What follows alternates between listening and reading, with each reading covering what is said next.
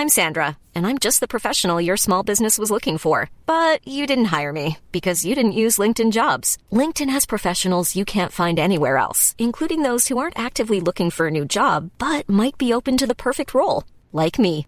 In a given month, over 70% of LinkedIn users don't visit other leading job sites. So if you're not looking on LinkedIn, you'll miss out on great candidates like Sandra. Start hiring professionals like a professional. Post your free job on linkedin.com/people today.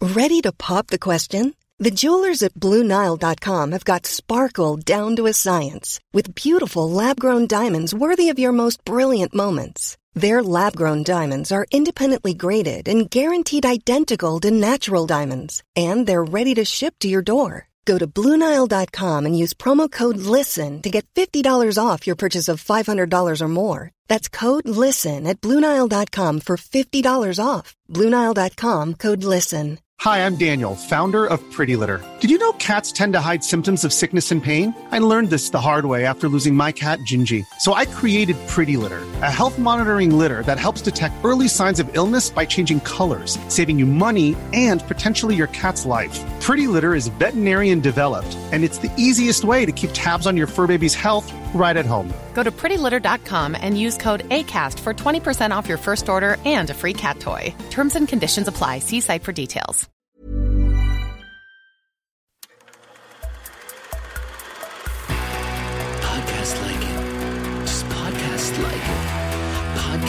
It's 1999.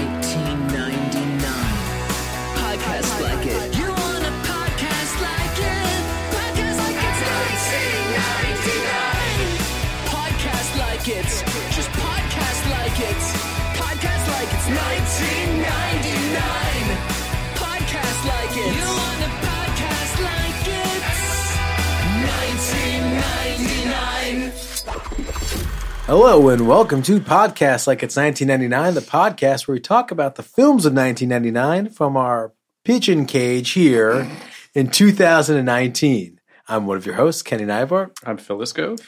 and with us today are two writers I work with, Jordan Heimer and Manny Figueroa. Nice to have you guys. It's great to be nice had, to be Kenny. here. Thank you for coming on, guys. I love Koreatown. In, in fact, my, my first job in LA was in this building at a uh, Korean Hagwon, which is the traditional Korean after school called Brain Text. Brain text sounds terrifying. Uh, there was one teacher, it was me, and uh, the owner, Douglas, would tell various teachers that he had a professor of fill in the blank, whatever they asked for on the phone. So, that's so I was variously a chemistry That's professor, a amazing. physics professor. I did it all. we don't talk about that we're in Koreatown ever. Well, We don't we are. ever we don't We're ever divulge Koreatown. our location. So just do a training day Koreatown story. Don't look at me. Uh, I did locations for that movie out here, and I was the only one who would go to Koreatown at three in the morning and open the sets. Oh, and I had to go find that alley where like uh, Denzel beats the shit out of that dude and puts a gun up to him and is like, "Hey, like, what is it? I forget. I forget the iconic line from that one, but yeah, Koreatown is like training day for me. You did locations for Yeah. a training day? Yeah, that's where I was in two thousand and one, not two thousand. It does kind of that take us to our really next cool. question. Yeah. So here's where were you guys in '99? Well, in '99, I had like dropped out of high school the year before, and I was just kind of like fucking around trying to figure out what to do, and I had like trying to make a short film, and I started. I got into this like program that was like for at risk people to get into the entertainment business called Streetlights, and they kind of put a bunch of like people who were like in gangs and like former drug addicts and people like people who are at risk Sure. uh, at the Universal backlot, and they just taught them all how to make movies in '99, and that was, I mean, how to PA, not how to make movies, like Yeah. how to like take orders for coffee and get yelled at without like punching, you know, their face because that's what you're used to if somebody disrespects you, like. So that whole thing led to me working on just like just hood movie after hood movie, and it's like this guy will go to these places at any time of night, and that was like my first, you know, beginning. That's so similar to my first beginning. no. No. Jordan, where were you? That might be a little more similar. Yeah, like Manny, I was a junior in high school in uh, the hard streets of Westport, Connecticut. Um, that kind of sums it up. If you've ever been a junior in high school in suburban Connecticut, you know there's there's no second sentence there. It's just like I was I was at my dad's house. yeah, Amazing. Yeah. So, what films in '99 really jumped out at you guys? I mean, what are the films? I mean, I'm assuming that at this point you guys are seeing a lot of movies in the theater in '99. Do you think that's Oh yeah, like a lot of movies. Yeah. Like that's when I started going to the New Beverly and the Egyptian Sure. Theater because I lived out here and that was like sort of my film school place. Was like Oh, that's going to awesome. these theaters, and I would just go like you know just a ton of movies in '99 for sure.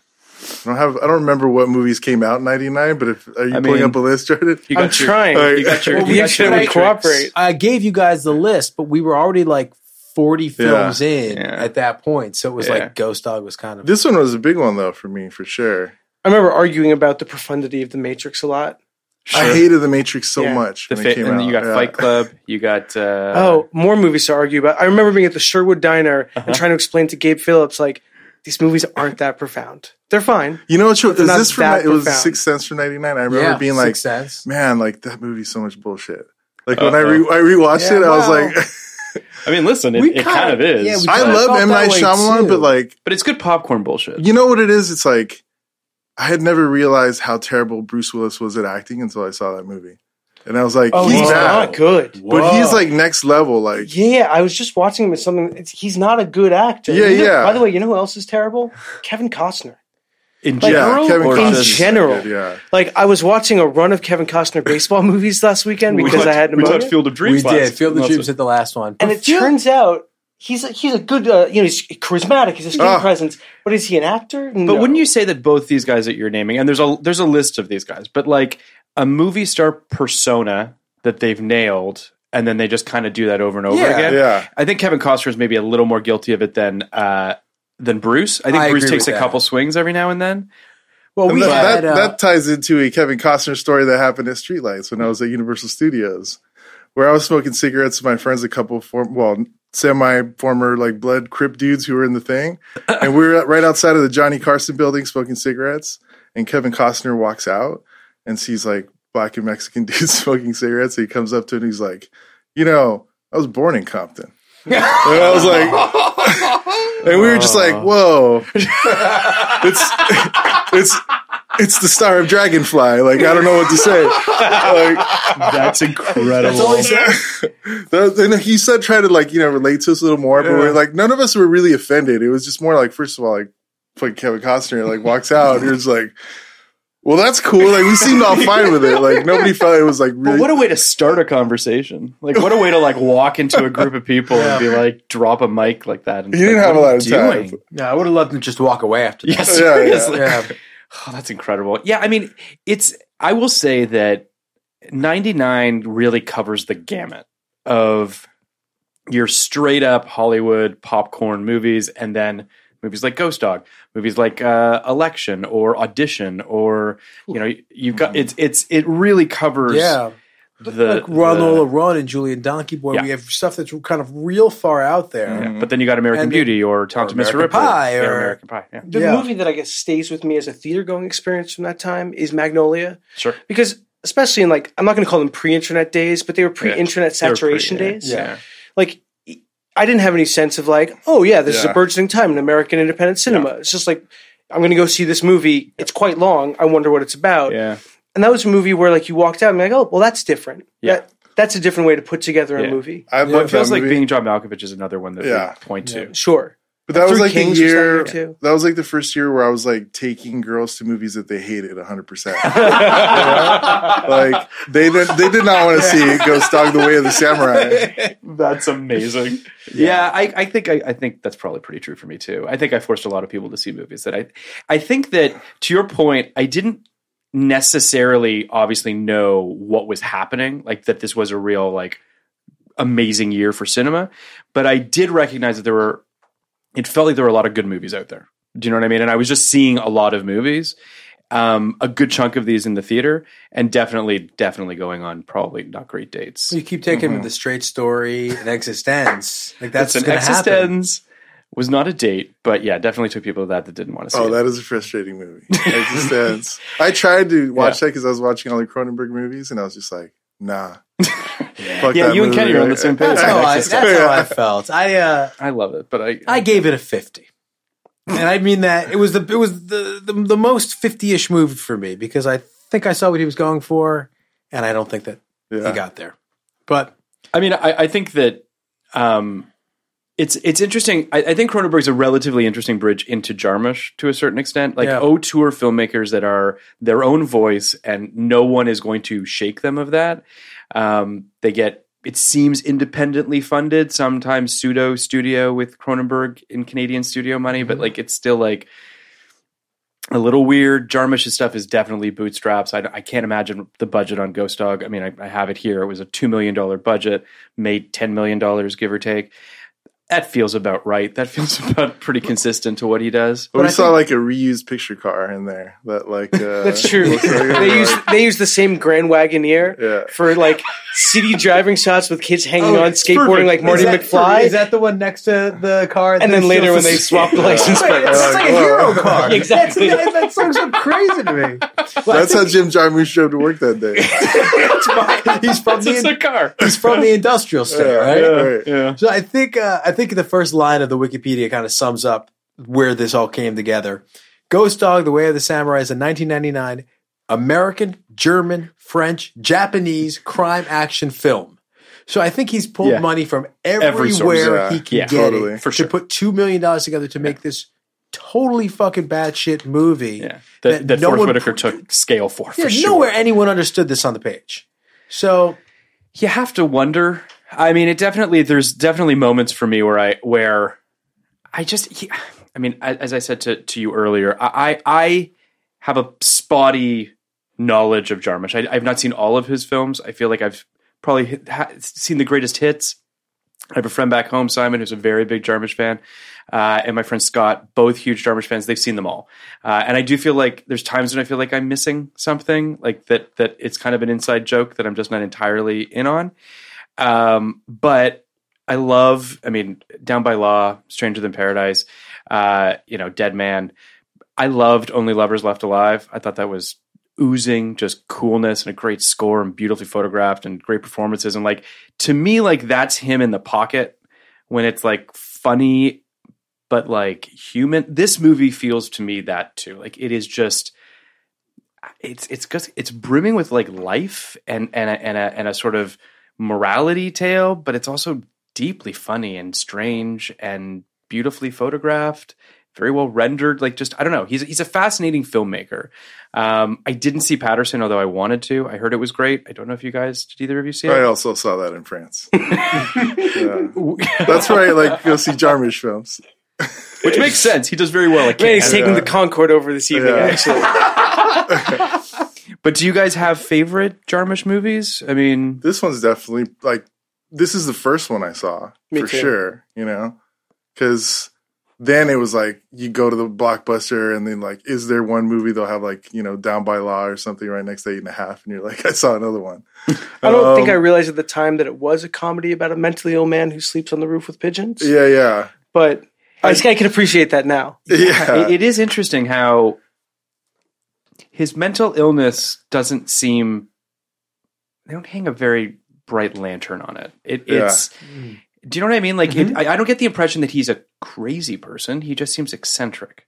I, I, my- feel that he's definitely fully nuts. Oh, you do? Yeah, yeah. Fair, fair. So does Roger Ebert, by the way. His Oh, review is just rife with why does no one think this man is crazy?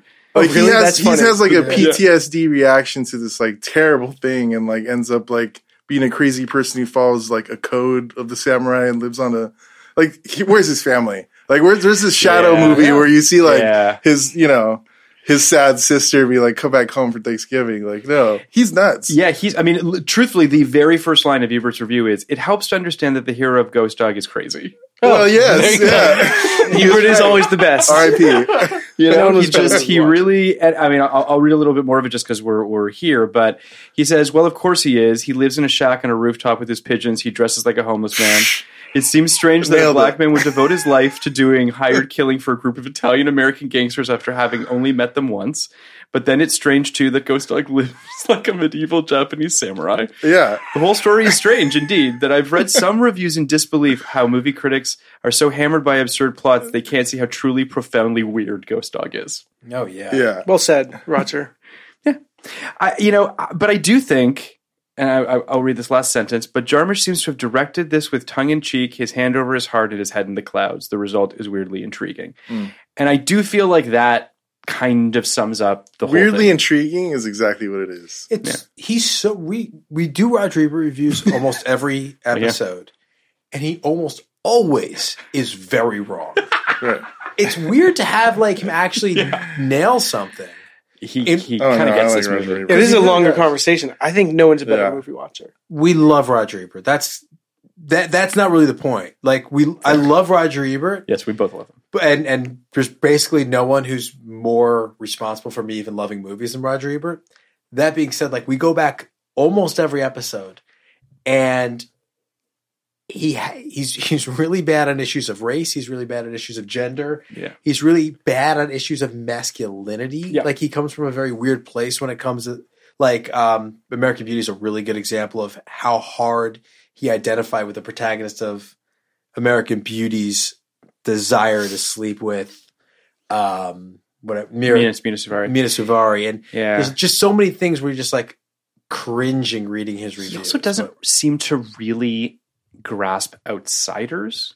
Hmm. Like I, I, and I, I, I know that sounds kind of vague, but he does seem like a guy who, and I don't want to read too much into Roger because I don't know him personally, obviously, but there does seem to sort of be this.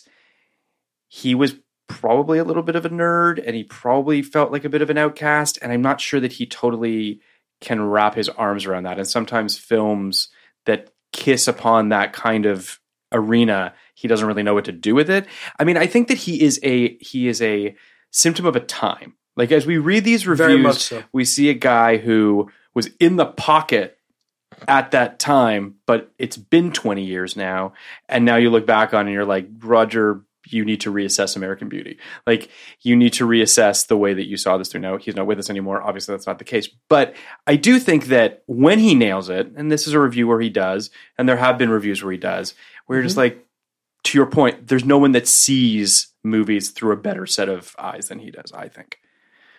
So for what that's worth. But um so I'm just going to give the synopsis of Ghost Dog because I'm going to assume that not a ton of people have seen it. But uh, Ghost Dog, played by Forest Whitaker, is a contract killer, a master of the trade who can whirl a gun at warp speed and moves through his world like a phantom, stealthy and effervescent. I don't, I don't know. Definitely not effervescent, really by the way. it. I, so a bubbly what- performance from Forest Whitaker. what I do is I cut and paste the Google synopses and I never read it before I sit down. So there's times where I'm just like, So I don't know what the hell they're talking about. It's a fun reveal. Yeah, it's a fun reveal for me. Uh, in the spirit of the samurai, he has pledged his loyalty to a small time mobster named Louis, who saved his life many years before. Ghost Dog opened, and Kenny and I are getting conflicting reports about the release of this film, but from my research, it opened in France on October 19th, 1999, and then subsequently in North America on March 5th, 2000. It will grow on to make 9.3 million on a 2 point nothing $2 million It budget. made nine point three million dollars. That's kind of amazing. Kind of amazing. Ghost Dog has 82% on Rotten Tomatoes and 86% from critics, uh, from audiences. So it's How many critics though? I always Uh, wonder. yeah, yeah, it's always. I, Always listen, because Rotten like Tomatoes six is not a dudes and one of metric. them's like mediaonline.org. Like I'm not trusting that shit. Yeah, no, it's. Uh, It, I, we use it as a barometer, if if nothing else, just to show like Yeah. you know when you're in the middle. Like this is a movie that obviously 82 percent. That's very high.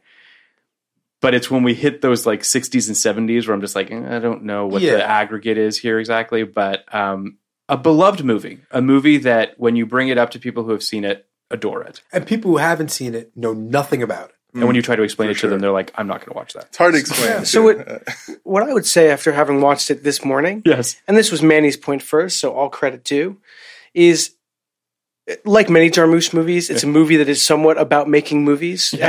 and more than most, you know, in the movie for people who haven't seen it, this isn't your usual take on the Italian mob. This is an Italian mob that is in its death throes, right? This is like It's like an old west movie, like the end of the mm-hmm. west, Right. Kind of thing. so and and what's interesting is it's about the uh, that's referenced very self-consciously by the characters. This is the end of an era. This is the end of a time. Uh, every generation has a spirit that waxes and wanes but it's also the end of an era for making that kind of movies right? When you talk about this movie making 10 million dollars the idea that a jim jarmusch movie got wide enough release to make that money the whole movie itself feels like the perfect 1999 movie in a way because it's like this is so End of an era. end of an era. The idea that you could could make a movie like this and ten million dollars of budget, or people. Would And I saw that movie at like an AMC in Pico Rivera. So that was like a widely, like semi widely released mm-hmm. movie. Really? Like this would be like lost in the shuffle of like Netflix, like underneath Oh, some yeah. Yeah, it's it's, it's Roma today. I guess Yeah. basically what it is. Which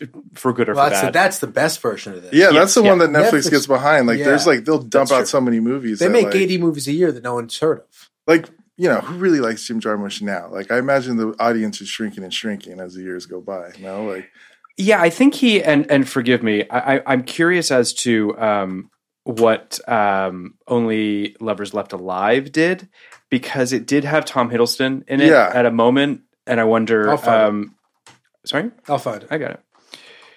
that was Uh, a movie that kind of looked like Ghost Dog. It did. It did. Yeah. This is a bad example and proves your point. Uh, product, production budget of seven million, domestic gross of one point eight. Which is So, way which is more strange. in line what I would have expected. I'm shocked this movie made $10 million because Only yeah. Lovers Left Behind was really well reviewed. Um, in a time when Pete, when John Jarmusch is a better known filmmaker, Correct. right? I would say I don't even remember Ghost Dog being in theaters, to be honest. So I'm really surprised that this made $10 million and Only Lovers Left Behind only made 1.7. Well, I'm yes, I agree with you. I'm also surprised that Only Lovers Left Alive did not get a international release. oh, That's How very could that be strange. to me. true? That, I mean, box office mojo Wow, for what that it's worth. seems like it's crazy. but that Yeah. seems really strange to me. My Like, not even a UK release with Tom Hiddleston in the in the lead performance. My I'm memory of the. Ghost Dog ad campaign is that it was heavily pushing not just you know the samurai plot, but the Wu Tang stuff. Sound- Yeah, Soundtrack. it was like in that around the time of I don't know what Belly was that year, what year that was, a but little like, earlier. Yeah. I think. But yeah, I think the RZA element was a huge part probably of getting it to Pico Rivera and to ten Yeah. million dollars. Okay, so just to uh, refresh here, uh, I'm getting conflicting things. Wikipedia is saying that Only Lovers Left Alive made 7.6 million dollars on a seven million dollar budget and did get a release in Germany and the UK and can. So there's no way it didn't get released in yeah, France. it consider to. it. So yeah. we're going to say that Only Lovers Left Alive did fine and that Yeah. maybe it broke even, but point still stands, which is that Ghost Dog making this much money is surprising. Forest Whitaker, as tremendous an actor as he is, I'm not sure that he's a box office draw. So it is surprising to me that that that it does as well as it does. I, I mean, looking at Jim Jarmusch on Box Office Mojo, just in terms of his career and what his movies, as you can imagine, make basically no money. Um, but they also don't cost that much money. I mean, Dead Man cost, you know, basically, I think that cost $2 million. It made a million dollars. You know, uh, some of these movies that you're just like, who's who? I mean, uh, Coffee and Cigarettes. I don't know. Did you see Coffee and Cigarettes? The Mhm. I, I saw that in the theater. I remember seeing that in the theater. It made seven point nine million dollars. You know, like Yeah. his movies, I imagine, are all sort of around that same point, the same amount of investment versus the amount that's that's made back. And I guess if you're looking for a push each time, it's it's worth, I guess, investing in his movies. It's you know. Also, it probably brings people legit, like you know, they become more legitimate. I was going to say legitimacy, but I have trouble with that word. um, but it's true. though. because it's like you're connected to Jarmusch if you're a financier, and if you want somebody else to take you serious to make their movies, it's like you made a Jarmusch movie. So even if you don't like make all your money back, you're getting people to like make you know take you somewhat seriously. Well, he's got real credibility. Yeah. In certain, you know, in certain circles, there's no question that he does. I mean, I think that a perfect example of that, and I am not well versed really at all in hip hop or rap or any of that, but for RZA and him to to get in bed together on this movie, I think is interesting. I mean, I imagine that I don't know if either of you are well versed in that world, certainly more than I myself, but They are. Okay, cool. Uh, I, I think that that's fascinating. That's those are two guys that don't that in my brain don't make sense and yet make complete sense in making this film. It's also like New York art people. You know what I mean? Like living in Manhattan in Sure. very fancy apartments. I imagine like they've gone to some of the same parties. Like especially RZA because this is this was also the end of the Wu Tang Clan being like relevant. This is like Really? RZA like becoming like you know bit with the acting bug and like I want to direct and I want to write movies and like I don't really Mm. you know the band is not the priority anymore and you know yeah this is like the beginning of the end of that And also, Jarmusch didn't have this idea and then find RZA. Like it, Mm-hmm. it seems fairly clear. Like well I actually saw what happened because while I was tying my shoes I was watching the uh, special features on there um, and because this is the level of preparation you bring like when you've been getting stoned We all day. appreciate it. Um, but so they were talking about Jarmusch had, which is crazy. The whole time he's like, it's got to be Forest Whitaker or no one, which is like, wow, all right, some huge balls right there. Um, Seriously. and yeah, also kind of and he true. wrote it with him. Like they they did it together. Like they developed the whole project, and then they brought in RZA. And they're like, you know, let's all, and then they all three of them developed this whole thing together. It was like a whole, like it wasn't That's just interesting. Jarmusch. That makes sense. But even before they brought in RZA, you can't tell me he wasn't listening to Wu Tang when Oh, he came up with these ideas. Like, it's- yeah. who else was combining these tropes Yeah, in the yeah, mid '90s totally. other Yeah. than Wu Tang? Yeah. like Samurai movies, like you know, that's a that's a very good Italian stuff. yeah I, it, it's it's such a weird mixture of all these things and in a way that's like subtle and not subtle at the same time like i think about the first time the, the rashomon book shows up and i was like oh that's cute. And then it just you see it throughout the and you're like yeah that's the right thing to do. It's it makes sense that it carries through the entire film. But there's just moments where he's just he's folding all these things together. There's this great review from um, this BFI website, Film Forever, uh, where this guy says, uh, "Ghost Dog: The Way the Samurai is Jim Jarmusch's urban crime drama about a self stylized samurai who's fond of pigeons. It's a hip hop movie, a mob movie, a martial arts movie, all rolled in one. I mean, he's taking, as you mentioned, so many different genres and and flawlessly folding them all together. That's what I think is interesting too. Like, I don't think it's not to contradict you. I, Yeah. I, I, I think it's not subtle at all, right? I don't think there's anything subtle about what's going on. I think what's kind of kind of amazing Yeah. is the way these seamlessly go together. Yeah. And this movie doesn't explicitly take place in New York. It clearly takes place in New York. Um, but that's that's that kind of what hit me is that in the New York's the the the excerpts, not the excerpts, the um the boroughs that are in Manhattan, basically. So the outer boroughs. I think it's in Newark, by the way.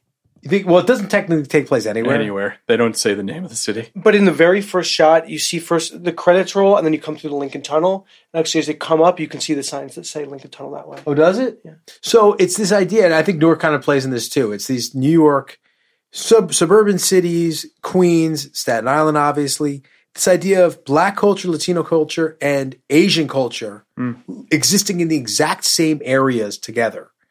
Um, and very few movies have them intermesh the way they do in real life. Most movies are kind of like Do the Right Thing, where they fight each other Yeah. um, which also happens Yeah. for sure. But I do think that a lot of I do think a lot of the time they just kind of coexist. And in this movie, it coexists in this one character. I think that's really cool and interesting, and reminiscent of what New York really feels like to me. I don't know anything about New York, but um, that sounds right. I mean, I think that I can only watch, I can, I can only speak to it uh, from a filmic perspective, and they all coexist quite well within the context of this film.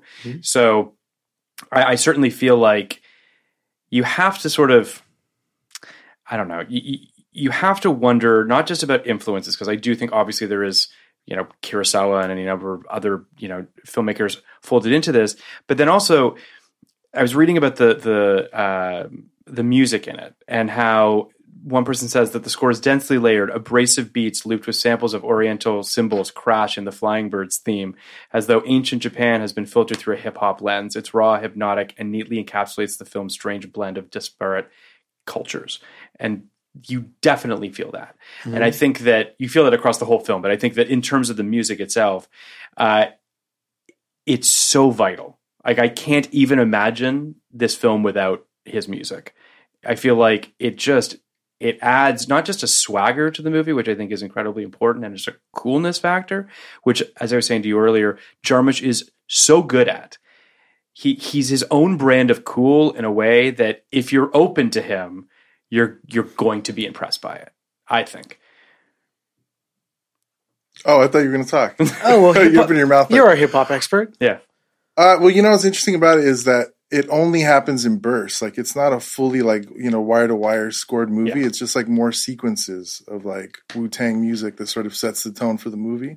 But there's also like long stretches of the movie, and this is what makes it boring to people who don't like this kind of stuff. Is like straight silence. Like if you like to see Forest Whitaker loading a gun silently, this is a movie for you. um, I mean, Uh, he doesn't say a line of dialogue for 37 minutes. no, you know, when you're talking about like different filmmakers, like it's also kind of a, a riff on a riff on a riff of directors. It's like he's riffing on John Woo, while who was also riffing on Jean Pierre Melville, who was also mm-hmm. riffing on Kurosawa. So it's like he's he and he, you know, that's what it is. It's a movie about like it's a movie about art films, basically, which you know, Yeah. that's kind of the whole riff. I mean, part of it, but yeah. And a movie about dying eras that I think in some ways eras, is prescient in ways it couldn't have even imagined, right? Like another thing that was striking about that movie is there's all this talk about the end of an era and the energy that's lost at the end of an era.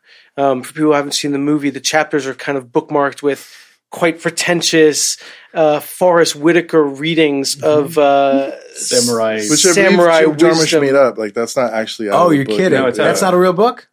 Uh, No, that's a real book. It's a real book, but I think but the passages, that he made Oh, were just wow. like you know fitting the chapters that he needed. yeah. But it also felt to me like the movie presages the way the culture is going to change. Obviously, the movie doesn't know this in 2001 in a way that it can't even imagine it's doing. Like it's truly the end of a cultural era. Um, Like even when he's saying like one of the lines like uh, "This is the end of everything" or something.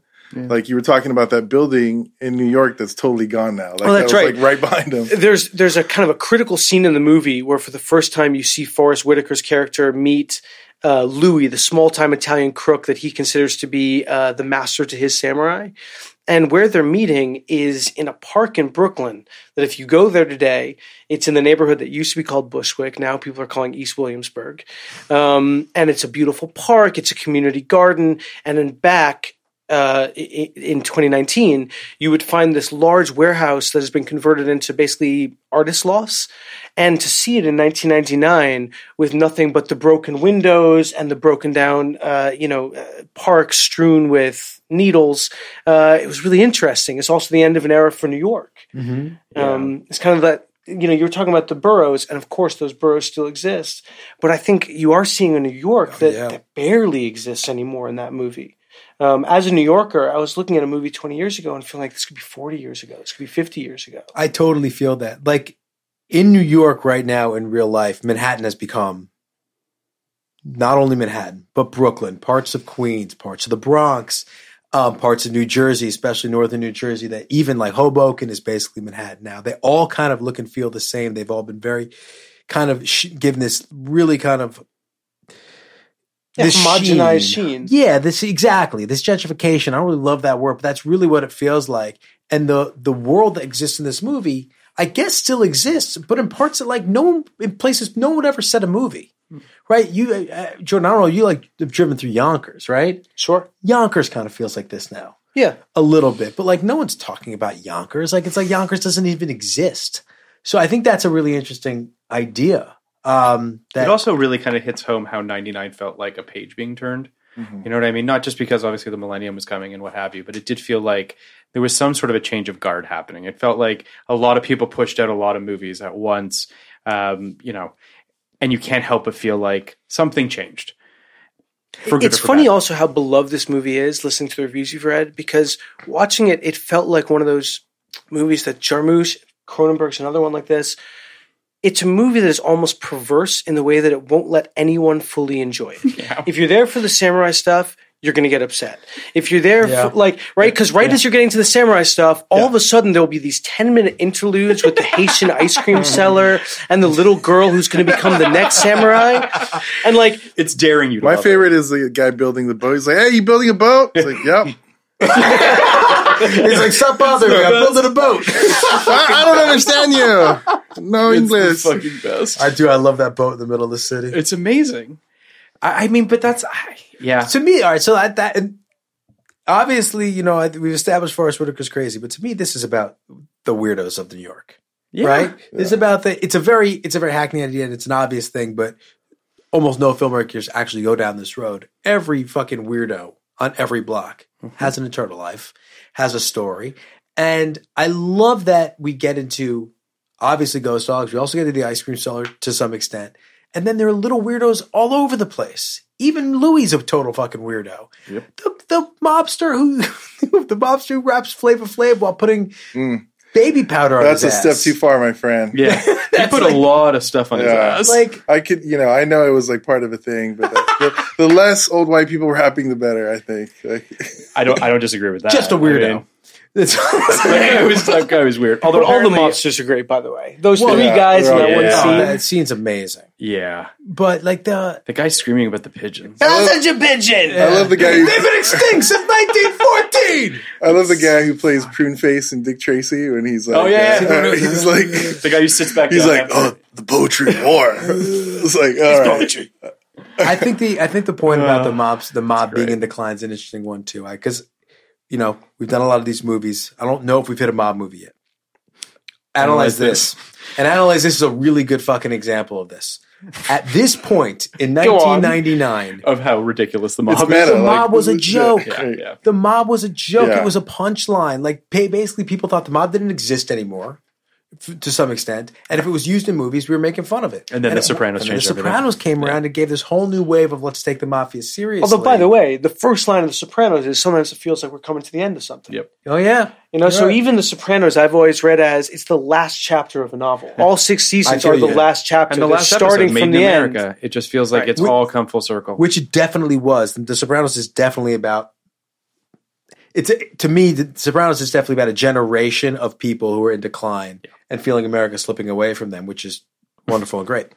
Um, but yeah, it, it was just like the comedic accurate. version of that, though. It's so hilarious that they're like have to, they're like haggling over rent with the, and also like they, they're working out of the back of a Chinese restaurant. I love that. Well, Um, it's like they're they're so marginalized. Like they're just like they're basically like a social club more than an actual like uh, Yeah. you know crew. yeah, Um, and every gangster's got a for sale sign on their house. Right. yeah, Like it's just it's it's all it's all coming, coming down. to the end. And I mean, and you mentioned this earlier, but like the wild wild west of it all, you know, the final shootout between the two of them, which just feels obviously it feels like an, an old western. Then they even basically say it; they put it in text. But again, another sort of reference to, I mean, obviously the samurai movies were Yeah. basically just or like the Wild Bunch, like Yeah. that moment when they're like driving away and he's like bleeding to death. Mhm. Although it's Uh, funny, if it's a if it's an old West, the death of the West, it's the Italian mobsters who are the Indians, right? Because the black culture that they hate so much, that's the vital culture. It's what we're hearing in the soundtrack. It's what even they find themselves unable to stop rapping or being intrigued by, and they're kind of the dying culture. Well, they're like- fascinated with Ghost Dog, and Right. it- that in, in and of itself, uh, this this mysterious African American figure that they can't seem to really get their heads around, that it will be their undoing. Yeah, it's it's really, I mean, it's it's it's a really layered movie. I think it's also, as I think is the case with all of uh, Jarmusch's movies, beautifully photographed by his longtime collaborator, who's no longer with us, but Robby Mueller, uh, who or Mueller, depending on how you pronounce it. Uh, I mean, Dead Man might be his pinnacle. That movie I love Dead Man. exquisitely photographed. Um, this movie's well shot, but I wouldn't necessarily say that it has the same. Also, there's, there's like two movies you could show at the New Beverly like in one night. Like this one would be the second one for sure, but uh, yeah, this is the ten o'clock. yeah, this is the one all the hipsters leave for, but I'm still there. Fuck them. But just even like there was something that he did in it that I had, I'm not sure I'd ever seen before, which was this this backwards kind of jump cuts while also pushing in. There was this weird Yeah. sort of push and pull that I had never seen before in terms of the way that it was cut together. Um, very jarring, but also just like really arresting. It was relatively early in the film, if I remember correctly, when he's stealing Yeah, the it's car. when he's looking it's at the like- yeah, car and exactly. it's like, yeah. it's just really it's just really interesting uh, you can you can tell that you're in not just an auteur's hands but a very confident filmmaker's hands like th- at no point do you not feel like if you are a person who enjoys filmmaking you look at this film and feel like i'm in good hands like i'm i'm watching someone who knows what they're doing Absolutely. For- Even you know, as you were bad. saying, like he doesn't talk for thirty minutes, and then when the dialogue scenes do come, Yeah. you can tell Jarmusch is playing with the idea of like, yeah, I gave you thirty minutes of silence. now I'm really going to be indulgent with these dialogue scenes. like it's going to be a combination of the kind of hippity hoppity dialogue that he insists Mm-hmm. on having the Italians have, and then like the long interludes between the little girl with the books and the uh, the, ice cream French seller. truck, and- Boy, he loves that French ice cream. He salad. really does. I mean, I, as much as the first time it happens, I I, I enjoyed it. I, I enjoyed it through the whole thing. The fact that they're saying the same things to each other, Not my favorite joke. but I don't know if it's even a joke. I think it might be a joke. You don't think it's a joke? I think it might have started as a joke, but I don't think it ends as a joke. It's I'm not my gonna say it never started and it never ended as a joke. It's just never a joke. Well, There's that too. Yeah. what do you think? but no, I, I kind of like it, like I I could use less whimsy overall, like in this movie, like no boat, like maybe less of that relation. But it was kind of interesting that it was also a movie about lonely people, and like that dude's like an immigrant who doesn't speak English, doesn't seem to have any friends, and they have this like loose connection with this like recluse crazy person who lives on like the roof Yeah. of a building, and it's like it really like you know all the scenes from Taxi Driver when you see like Travis Bickle just in his apartment, like s like if you understand loneliness, you understand what it's like to be inside of your apartment and very depressed. And clearly, like Ghost Dog's depressed. He's not a happy man, and it's really interesting to see like the way Forest Whitaker kind of plays that kind of like self-imposed isolation. Like he's a dude, he's not trying to go out and make friends because he's like doesn't feel like he's emotionally like it's possible for him. And also, look, yeah, sorry, I didn't mean to cut you No, off. no, look, no. some of that stuff, I agree, Kenny, might come off as a bit twee. yeah, that's right. But I, I do think, to, to follow up on Manny's saying, it's a movie to some extent about communication and expression for people in New York who can be kind of marginalized and ignored. So, well, usually I think I might be turned off by the we're saying the same thing in different languages, even though we don't speak each other's languages, so we don't know that we're saying the same thing in different languages. It's an effective way to show like there are ways to communicate that go beyond understanding the words that we're saying to each other. Like there are deeper levels Yeah, of, that's of really mutual understanding. And and yes, maybe that's a little bit of a of a twee way to get that across, but it's effective for me. It's also a man who's using pigeons to communicate. Yeah, You know no, what I mean? think, Like- I think you've kind of sold me on that idea. I think no, I think it is a really interesting kind of way because that is that is the final note of the movie, Mm-hmm. more or less. That Ghost Dog has made a connection with this guy, despite the fact that they never are able to communicate with language. And I thought that was really great.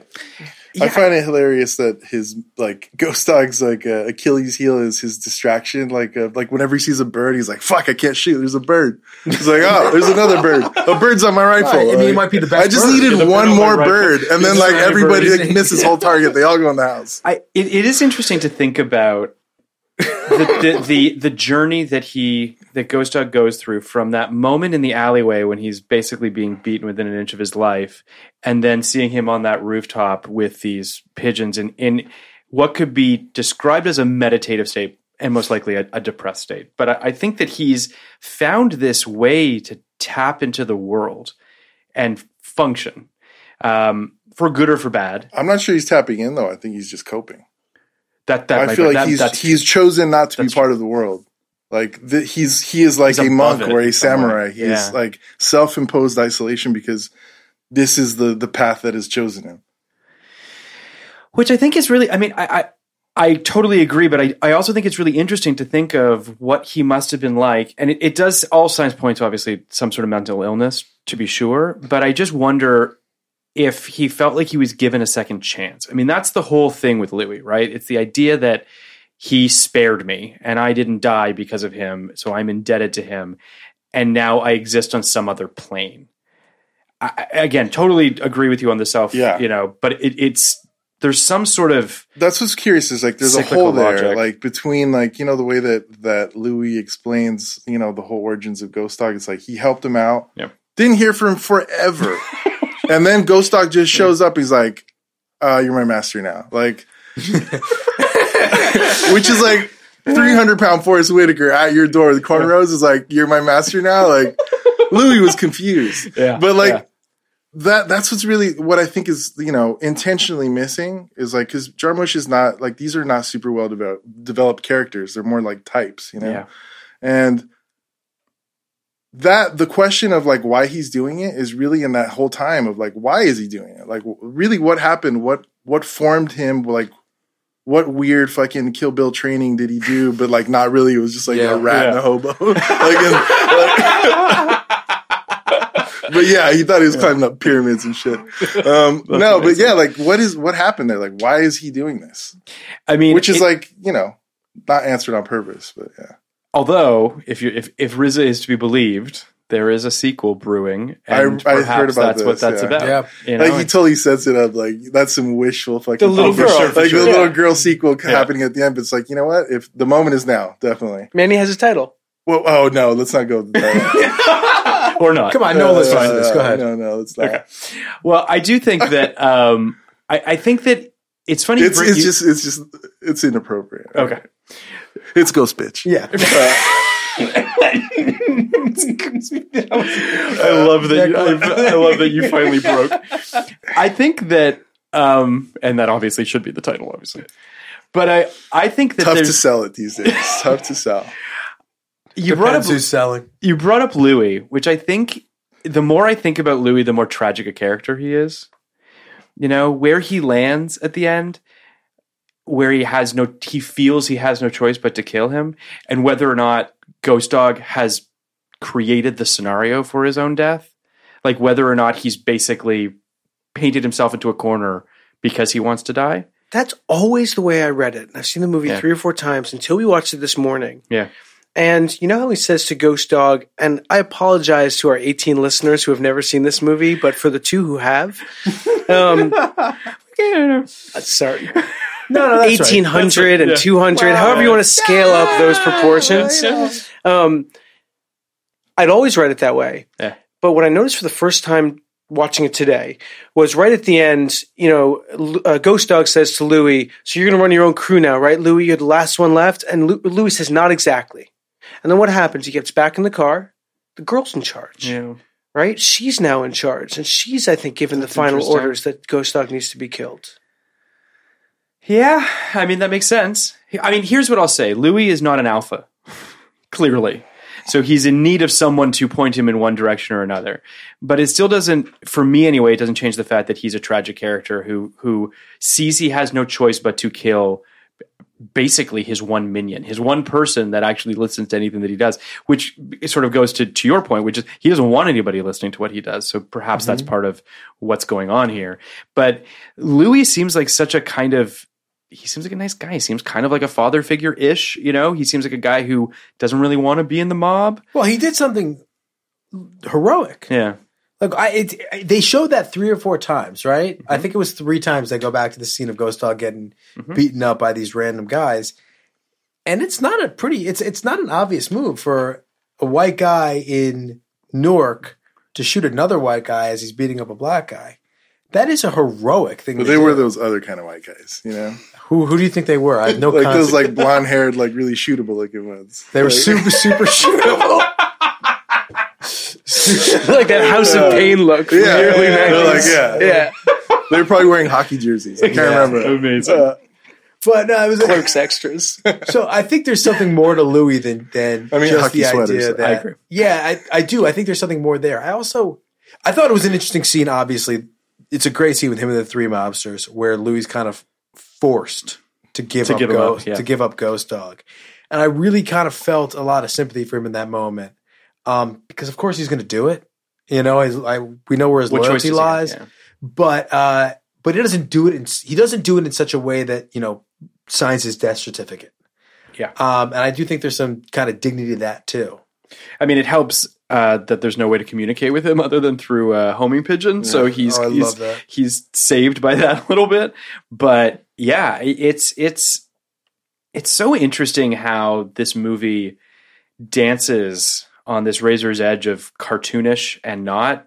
You know, these these mobsters get pr- dangerously close to caricature sometimes. And who say that- literally only watch cartoons, by the way, Yes. Yeah, Yes. I would say they're caricatures. Like Yeah. for me, like except for Louis. Even he's like he's not fully developed. I don't know if anybody's like developed intentionally. Yeah. Like I don't know if Louis is like he's more of a semi tragic figure, but he's not really a character. Like he's just Yeah. kind of. You're right. He doesn't seem like he wants to be there. Yeah, No. You know, like it really doesn't. he's like he's like guys, this doesn't make sense. This guy's killing people like perfectly. Yes. Like why are we Yeah, doing why are we this? getting rid of him? He's like yeah. It's like It's it's the lack of logic in their scenario feels almost like a commentary on the lack of logic within the film Yeah. itself. Um, And within their systems, within their system, Absolutely. particularly. Yeah. No, yeah. absolutely.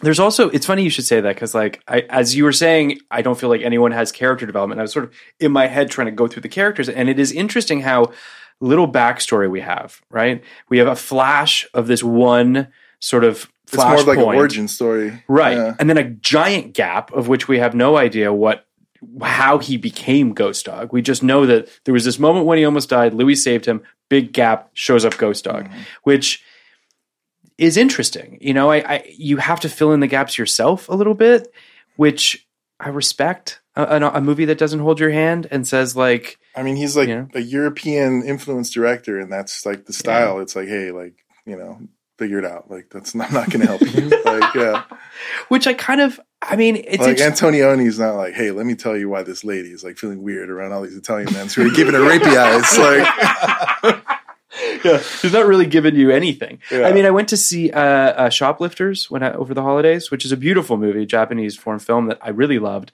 But I was, and, and forgive me, I haven't seen as many foreign films lately as I would like. But whenever I do sit down in front of one, I do find myself having to sort of recalibrate. You know what I Mm, mean, as a yeah. viewer, and be like, okay, so I can't Yeah. just, I can't sit back. This this movie is forcing me to engage, and if I choose not to engage, that's on me. I, I I respect that, and we don't see that enough, and you certainly don't see it in American film. So someone like Jarmusch, you got to kind of tip your hat to. There's something to that. Um, there's it's interesting you brought up the cartoon thing because there's a a whole Betty Boop is it and and, and Woody, Woodpecker, who you see mm-hmm. several times another fucking bird but like it's it is just interesting how he really kind of these cartoon moments coincide with real things that are obviously Yeah. happening within it. The one that really hit me was the Simpsons one, the itchy and scratchy thing at the very end. The the guns that just get bigger and bigger and bigger, and you're just like, fuck. First of all, the Simpsons is brilliant, but also just in that moment after that gunfight to see that, you're just like, what are what the fuck are we doing? Like, wh- wh- but it's it's just fascinating stuff. Nothing is nothing in this film is done unintentionally. right. That Sure. was the the itchy and scratchy move. it's quite a bold move, and just because all the other ones that were kind of peppered throughout um, are old cartoons, and this this trope has been established in other movies. I mean, one that re- that uh, sticks out is um, being there. Uh-huh. Right, you have a lot of like times he's watching move stuff and it's cartoons. There's that whole basketball Jones sequence. Um, but that's not that that that's been established. Using the Simpsons and particularly using Itchy and Scratchy uh, as your kind of final statement of the movie uh, really kind of threw me and really kind of I, I I don't know I it seemed a little easy and obvious to me in a weird way. And it's not an easy and obvious move, but the the guns, the guns, the guns, the guns. Uh huh. I don't know. I it, it really kind of Do you think that's, you think that's the final statement of the movie, though? well. I'm just basically saying visually. Okay.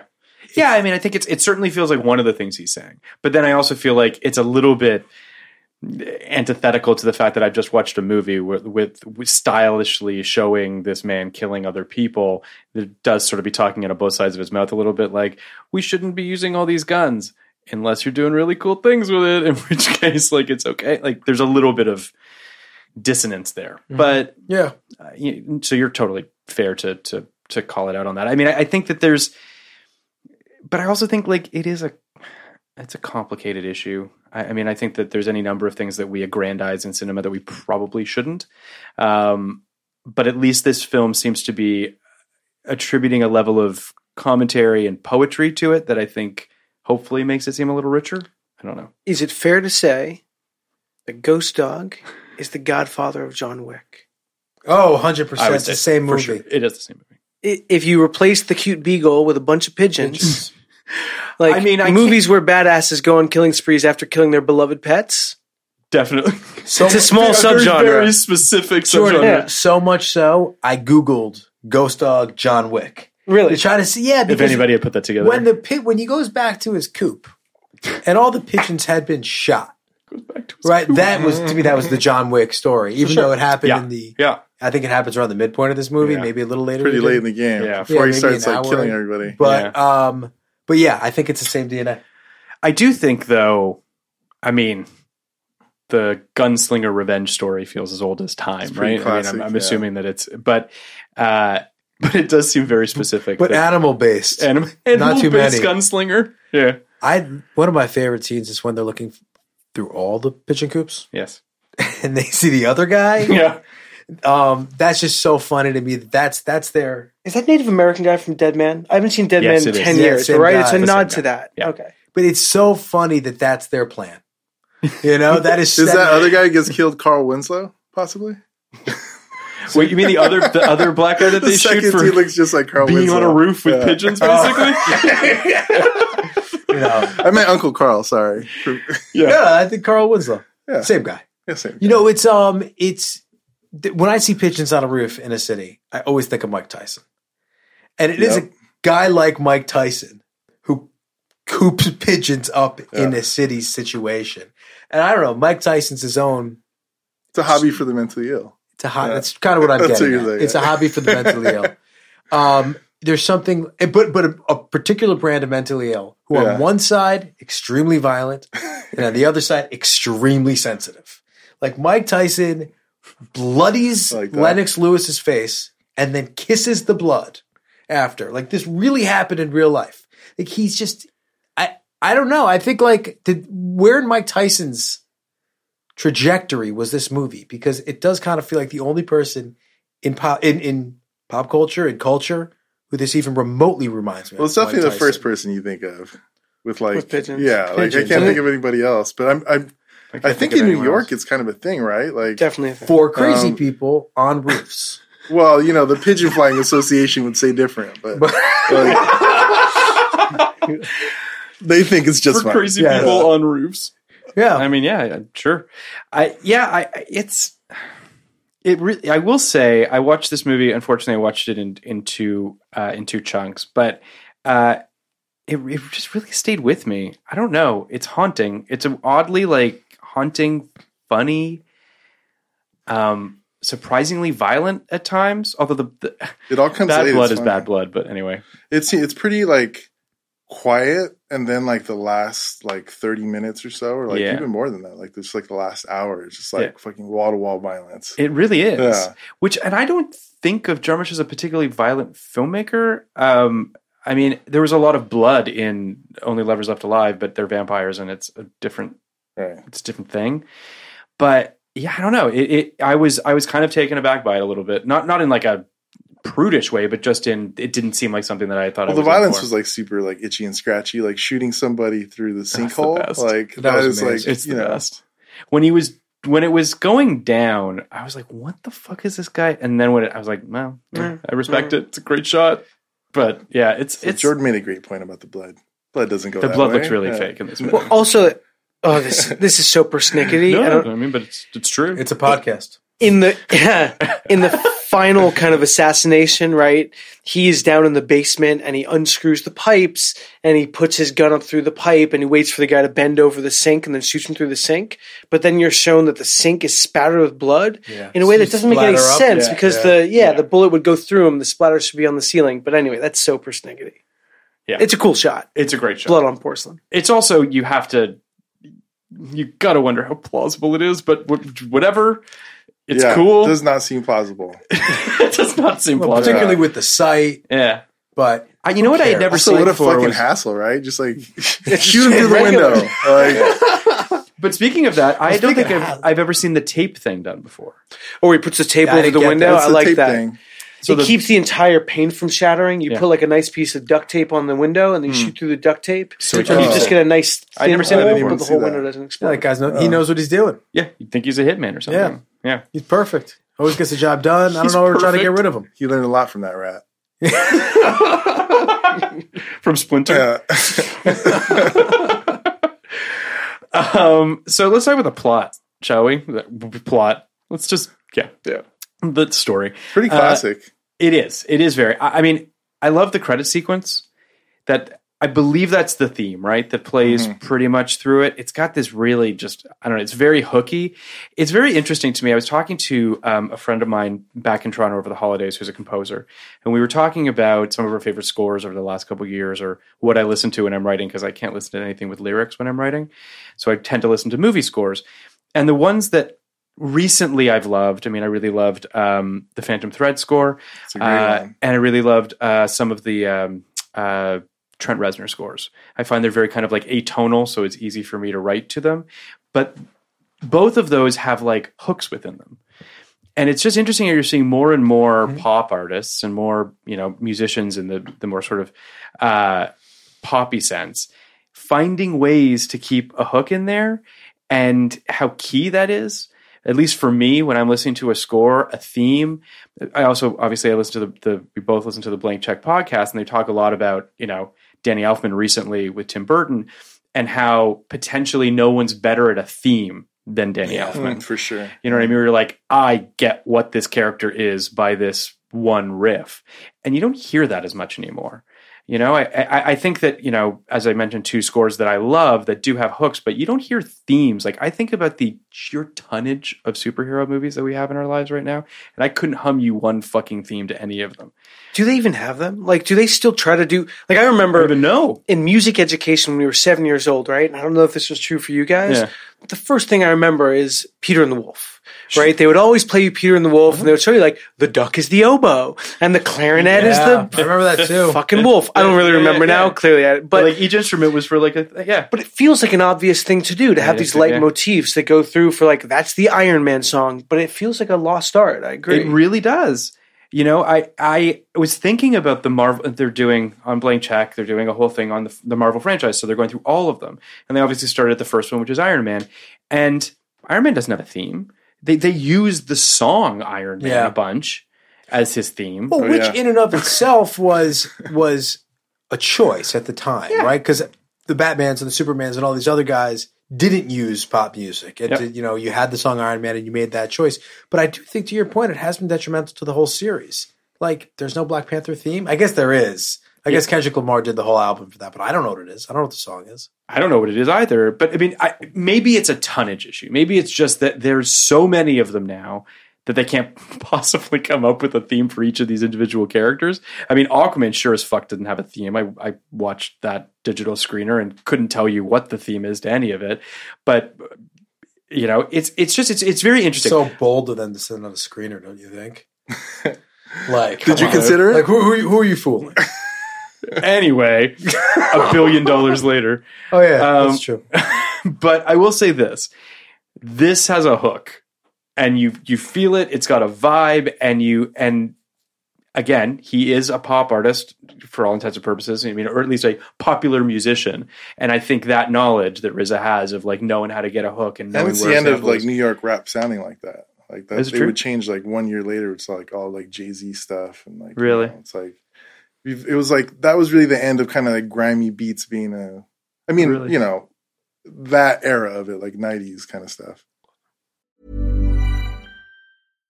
One size fits all seemed like a good idea for clothes Nice dress. Uh, it's a it's a t-shirt. until you tried it on. Same goes for your healthcare. That's why United Healthcare offers a variety of flexible, budget friendly coverage for medical, vision, dental, and more. So, whether you're between jobs, coming off a parent's plan, or even missed open enrollment, you can find the plan that fits you best. Find out more about United Healthcare coverage at uh1.com. That's uh1.com.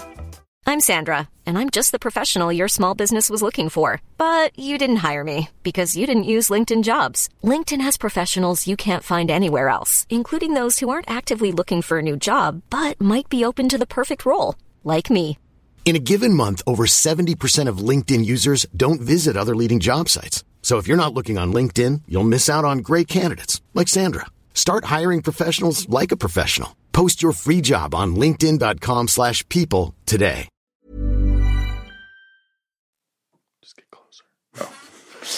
Um, but uh, yeah, I, I, I, I don't know. It really, really worked for me. I think it's a beautiful score. Um, to spa- despite the fact that I agree with you, I wish there was more of it. Like I wish that we just had more of it in the movie. I would love to know how RZA weaseled his way into that cameo at the very end of the movie. With the brass knucks. Yeah, like, like was that always Iron just, Fist. Was That's that just in the different character. contract? It was like, yeah, look, I'll do the score, but I get to look like a badass in camo, passing Forest Whitaker. Well, right? in the special features, it said, and in his feature film debut. with RZA, and I was like, oh, I thought he just like walked and said one line to Forest Whitaker. So where where was Wu Tang at this period of time? I, I Extremely popular, and like, I they Forever just came out like ninety seven. 97 yeah 97 and, like- people weren't really digging it that much. It did like well but it wasn't like world shattering like the album before. So and they all the just started doing their albums the, that yeah. got into. Like they all the started doing their own thing and, yeah. like what else was like kind of nobody really kind of did anything big until like Ghostface Killah started getting all his like mid 2000s like records going. Like there was like they made other records but they weren't like they had one in like I think 2001 or 2002 um and nobody liked it because that's when like RZA started being like I like the Beatles now like shit like that which I hate when fucking rappers do that that's when I'm out Kanye did. Like- well, Kanye did a song with Paul. as soon as you McCartney. like the Beatles I'm leaving um, you hear that Jordan like, That's amazing. too late. Uh, but yeah, it was uh, very different for them. Like that was like when they still had like Wu Wear and shit like that, like Yeah. clothes and like they were they were at the top of their game like commercially, but like that was really kind of the end of you know it always is the And end. what of year is that That them? like this is ninety nine, so this is really like kind of the end of it. You Really? know? like yeah. I- he's actually, I gotta say, he's a good actor. I really liked him in Funny People. RZA Oh yeah. oh yeah, Well, working at the deli name. with uh, too. with Seth Rogen. Like he's got a very like. I mean, listen, I don't know that he has range necessarily, but in that role, I just hate thinking of the awkward dinner that he had with Seth Rogen when he was Oh, trying to sure. be so cool with him, and he's like, you know, like, why don't you just want to be in my movie or something? Like, Yeah. just what got him the part was just like, ugh, I don't know. I'm, I've no doubt. Yeah, But I do think that he is a surprisingly effective actor, uh, just in terms of like. He's got a real i don't know. There's a charisma about him. He's obviously not in this movie enough for me to gauge. he that. represents wisdom, sort of. You know, like, yeah. like Yeah, yeah, yeah, yeah. rap wisdom. Yeah, he represents a guy who might be able to beat you at chess. like, yeah. you know what? I have a feeling that he's terrible at chess, and this is all Yeah, what bullshit. chess Careful. Yeah, Careful. I- he's no grandmaster. Oh, this now, now he's going to come out of the woodwork. He's going to make you play chess with him. He's done a lot of movies as an actor, and he's done Really? a lot. Yeah, He directed that one movie that nobody saw that was Brick something, Brick Mansions, maybe, He's done or forty was that just movies a as movie an with Paul actor. Walker in it?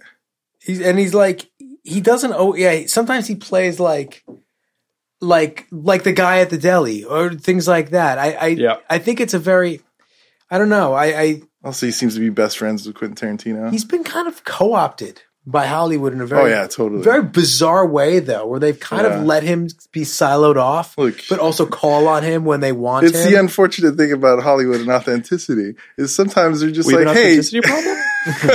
sometimes you hear that word and it's just like he is. I'm sure he hears it. Like I said, at that Ro- Seth Rogen was like, oh, you know, casting you would be so authentic, and he was like, oh yeah. Like authenticity is definitely like symbolic and if you cast RZA you're getting like a wise hip hop dude who represents like street credibility of New York even though like he really doesn't and he hasn't for like 15 years but he still has that cred and it will probably live on forever as long as like Wu-Tang exists which they still kind of do like I never saw his movie. Did anyone see his movie? was it called Brick Mansions Uh, the, RZA's movie was called like The Man with the Iron. oh the man something like that? yes uh Man with the Iron Fist. Tarantino produced it Yeah. I never saw it. yeah, I man, with, man with the it. iron fist. man with the iron fist yeah Curious. Uh, maybe it's good. I don't know.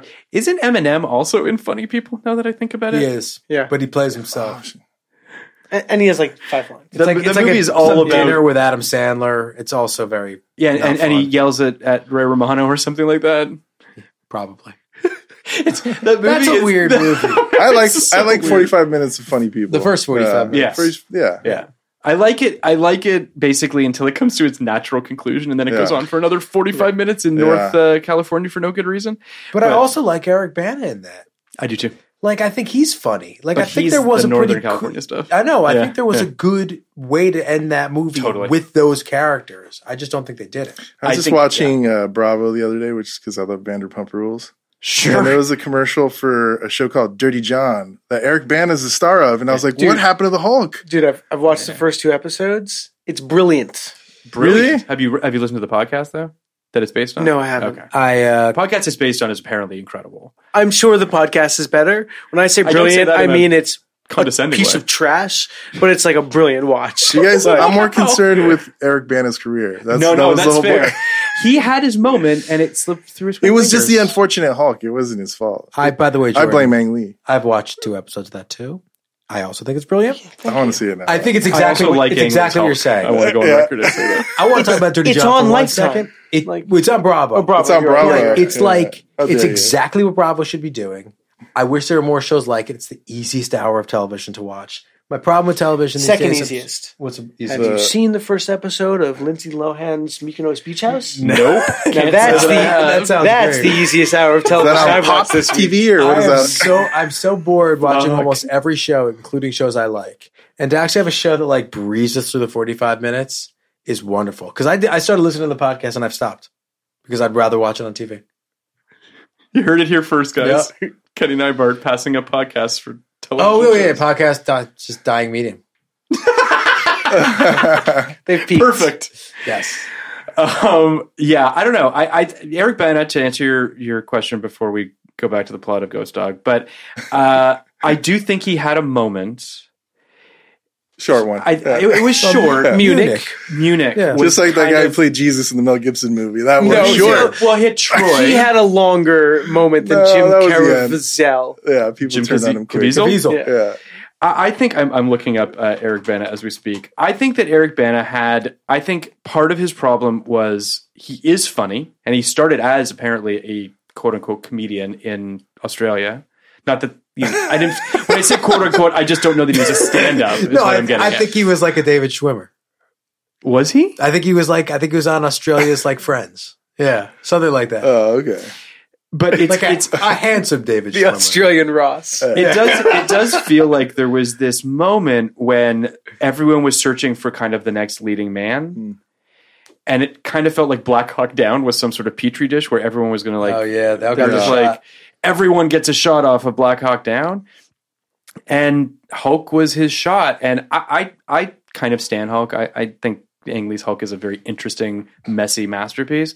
But it's then Troy Munich, Lucky You. It's just like bang, bang, bang of just Lucky you, saw Lindsay Lohan movie. no Drew Barrymore. Wait, Munich's great. Oh. Yeah, I like Munich, yeah, Munich's good. except for the the sex Yeah. scene at the end with the sweaty sex scene is I don't problematic. It's not a episode. perfect movie, but No, it's a good I, movie. I- but I guess my I guess my point is more that I don't think he's just he's ve- when he's intense he's very intense, and I'm not sure that he's He just looks like every other dude to me. Like when I see Eric Bana, I'm like, yeah, but you I'm have like, white. I don't know. I really face do think blindness. is that Jim Caviezel? like, uh, Yeah, you have white I'm just letting you I know. I do, not like, I of us see it cannot that tell way. why There people are apart. a lot of guys who look exactly like this guy. I agree. but with I you. know like Kenny, Jordan, you guys look different. we look.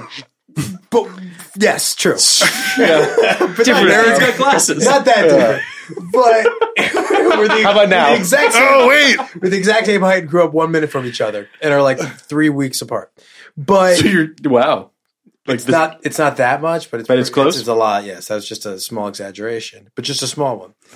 But Eric Bana, who is not in this movie, but I love discussing this, um, is like his problem to me. It's it, to me was he just never should have pivoted to comedy at all. I think he took the piss out of himself. Right? I think that funny people performance undercut what he was trying to do and what people were trying to do with him. I think he should have just went hard after serious movies, dramas, and more hard action movies, and then he could have pulled the Colin Farrell ten years later and been in the lane he wanted to be in. But now I think people don't know what to do with him. I agree with you on that. I Robert think that he I think 2009 was a weird year for him. He had Star Trek, Funny People, and Time Traveler's Wife, Mm.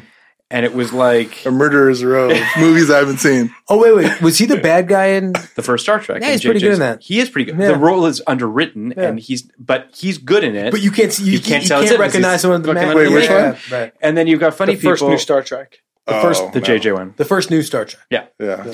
And then Time Traveler's Wife, which I love the book, does not adapt well, and he's miscast. He's just, I, I, to your point, and you put it perfectly, I don't think Hollywood ever knew what to do with the guy. And unfortunately, now, or fortunately, depending on how you look at it, he's on Bravo in Dirty John. Fortunately for those of us watching, He's doing a, he's doing a great job. Occasionally slips into his Australian accent, but aside from that, really? yeah, But is that intentional? no. You don't know. You Who don't know. knows? it's Dirty going. John could be like Actually, he's probably from like That's a fair Belfast point because I didn't finish the podcast. I have no idea. So there you Yeah. go. That's true. It's possible that it's He all a- part of the he plan. is a con man. It's amazing. Kind of. All right, what happened to Ghost Dog? Yeah, sorry, I didn't mean to get us off of track. uh, Ghost Dog. Okay, um, so basically, we open on Forest Whitaker doing narration from this samurai book, um, and we realize that he's the retainer of Louis, a local mobster who saved Ghost Dog years earlier. We talked about all this, obviously. Uh, he, so he he interprets. He lives by the code of the samurai. Interprets and applies the wisdom of the Hagarkuri. Ha- Hakuri. I don't know. I'm sorry. Please, Hagakure. I don't my, my apologies. Uh, I here's the other thing that I love. Um, the use of dissolves in this movie is really beautiful. There's like this dance that the movie is doing, which I think is really interesting. And there's a lot of that in this what feels like eternity of him driving at the beginning, just driving around, listening to music. And, Well, he only steals cars that will have a CD player, which I love. right that he can turn Yeah. up to 21, Yeah. which is what he does every time. There's some there's some thing where he has the special key to unlock all these luxury cars. That's the thing. I think that's a part of it. Yeah, yeah, that that it's like some sort of an electronic code. it's that like an buzzes something off. electronic skeleton Yeah, key, yeah, basically. But yeah. obviously, you need to have that level of car Yes, to unlock that. But yes, Correct. So he always can put his CD in with his theme. Right. So then Louis tells Ghost Dog to kill a gangster named Handsome Frank, uh, who is sleeping with the daughter of a local mafia boss, Vargo. And then the girl is in the hotel room reading Rashomon. Uh, Ghost Dog arrives and kills the gangster, and he kills him in a very specific way that the I guess that the samurai do in terms of that he shoots him in the heart, and then somewhere else, and then in the head. Like there's like a whole Also, John Wick, by the way. and by the way, just respectfully, in my humble opinion, handsome Frank, not that handsome. yeah. He's not that handsome. Maybe it's ironic. I mean, compared to the other dudes, though, right? Like, He's the most Touche. handsome. like Vincent Argo isn't like the hottest guy. R.I.P. It's true. It's true. For people who haven't seen the movie, every other mobster see looks guys. like one of Uncle Junior's older friends. In fact, they were probably at some point. Yes, yeah, for sure. uh, so then there's this moment where Ghost Dog sees a guy trying to rob an old man with groceries, and then all of a sudden the It's man like, knows he's kung like, fu. boom! Oh, he's good. He's all right. he he's just like, beats okay, the shit out of that dude. Kung fu. Yeah, I love that I cracked up when that happened. My daughter runs in. What's so funny? I'm like, to watch this. Did she like it? Super into that part. like it's the subversion of cinematic more. expectation, sweetheart. Don't worry about it. It was just I totally didn't see it it. coming. It was great. It was a fantastic moment. Also, he kind of looks like the old man from the Six Flags commercials. yeah, I like to imagine when, it's uh, him doing, doing Yeah. kung fu. Yeah. Or when Spike Jonze is the old man in the Kick-Ass movies. Yeah. Yeah, that, I mean, that's another to me. That's just another example of like you never know what these people are, what's going on in their lives. Maybe they know fucking kung fu. Yeah, it's Yeah. true. So Who knows? Anything's possible. Uh, to avoid being implicated in the murder of a made man, Vargo and his associate Sonny Valerio decide to get rid of Ghost Dog. Louis knows practically nothing about Ghost Dog, and the hitman communicates only through homing pigeon, as we discussed. The passenger pigeon thing, where he's just screaming it, I still don't know why. Is just because he says homing pigeon, and then he knows screams passenger pigeon. Anyway, You know, I'm not sure that guy is totally with it. I was getting the feeling he's been sharper. fair, Yeah. fair point. not to skip ahead, but my favorite moment is his death and Forest Whitaker's reaction. But oh yeah, when he has a heart attack. yeah, he has a heart attack, and Forest Whitaker has two guns out. Yeah, he goes, and he just drops one the down. one Yeah. that was trained on that guy. Um, I, I spent a significant amount of time trying to figure out what this homing pigeon, business. passenger pigeon, carrier pigeon thing is. Yeah. Because in my mind, I, I really hoped that like passenger pigeons were big enough to like you could ride them, but you cannot. Um, passenger pigeons are just other pigeons, basically. They're just pigeons. I don't know why. I don't know the distinction. I don't really understand it, but I think that certain pigeons can be trained to do this. but that's true today. it's as true today as it was in 1999. as far as pigeons have come, you can still do it. amazing. Uh, so then we get some flashbacks of Louis saving Ghost Dog's life. We have a really nice sequence, a beautiful sequence of Ghost Dog practicing with his samurai swords and also whipping out his guns like samurai swords on the roof with all of his pigeons around. It's- uh, this movie. Uh, Sorry, we never got to see the samurai sword in action. Like he only practices. Yeah, he never it. uses yeah, it on He's anybody. a gunman in real life. Yeah, I don't know. Anyway. I guess there's some. I guess at some point, Jarmusch was like, I mean, he's fucking going by the tenets of samurai. Like, guy's got to have a sword at some point, right? I don't know. The scene with the dog staring at Ghost Dog in the park, them just staring each other down for no good reason. Yeah.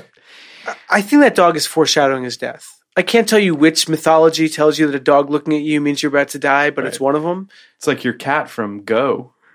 Yeah. Like my cat. Go's Go. your movie. Another great movie. Go. I like Go. It's not good, but I like it. I think Go's a bad. It's okay. He feels about it too. Yeah, it's a shame. I, I, I remembered it being better. Yeah. Like I still remember it the way like I felt when I saw the movie. Like, oh, this is so fun. And then like I saw it and I was like, oh no. But partly that was because I wanted to be able to go to raves and do acid.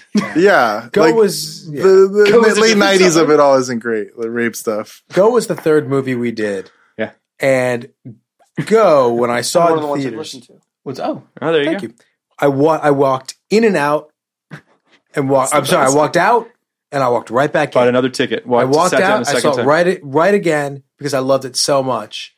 And seeing it again for this podcast was so disappointing because I hadn't seen it in a long time. Yeah. The first The first act chapter. is still amazing. Yeah, the Sarah Polley stuff at the top of it, I think is great. fantastic. I think that holds up pretty well. So bad. The the Jay Mohr going No. over the dude's not, Not funny. great. Not great. No, No, it's it's just a gay panic bad. joke. Doesn't whole hold thing. up Oh, it well. is. It's just one Uh, giant gay yeah. panic joke. Oh, that's yeah. not great.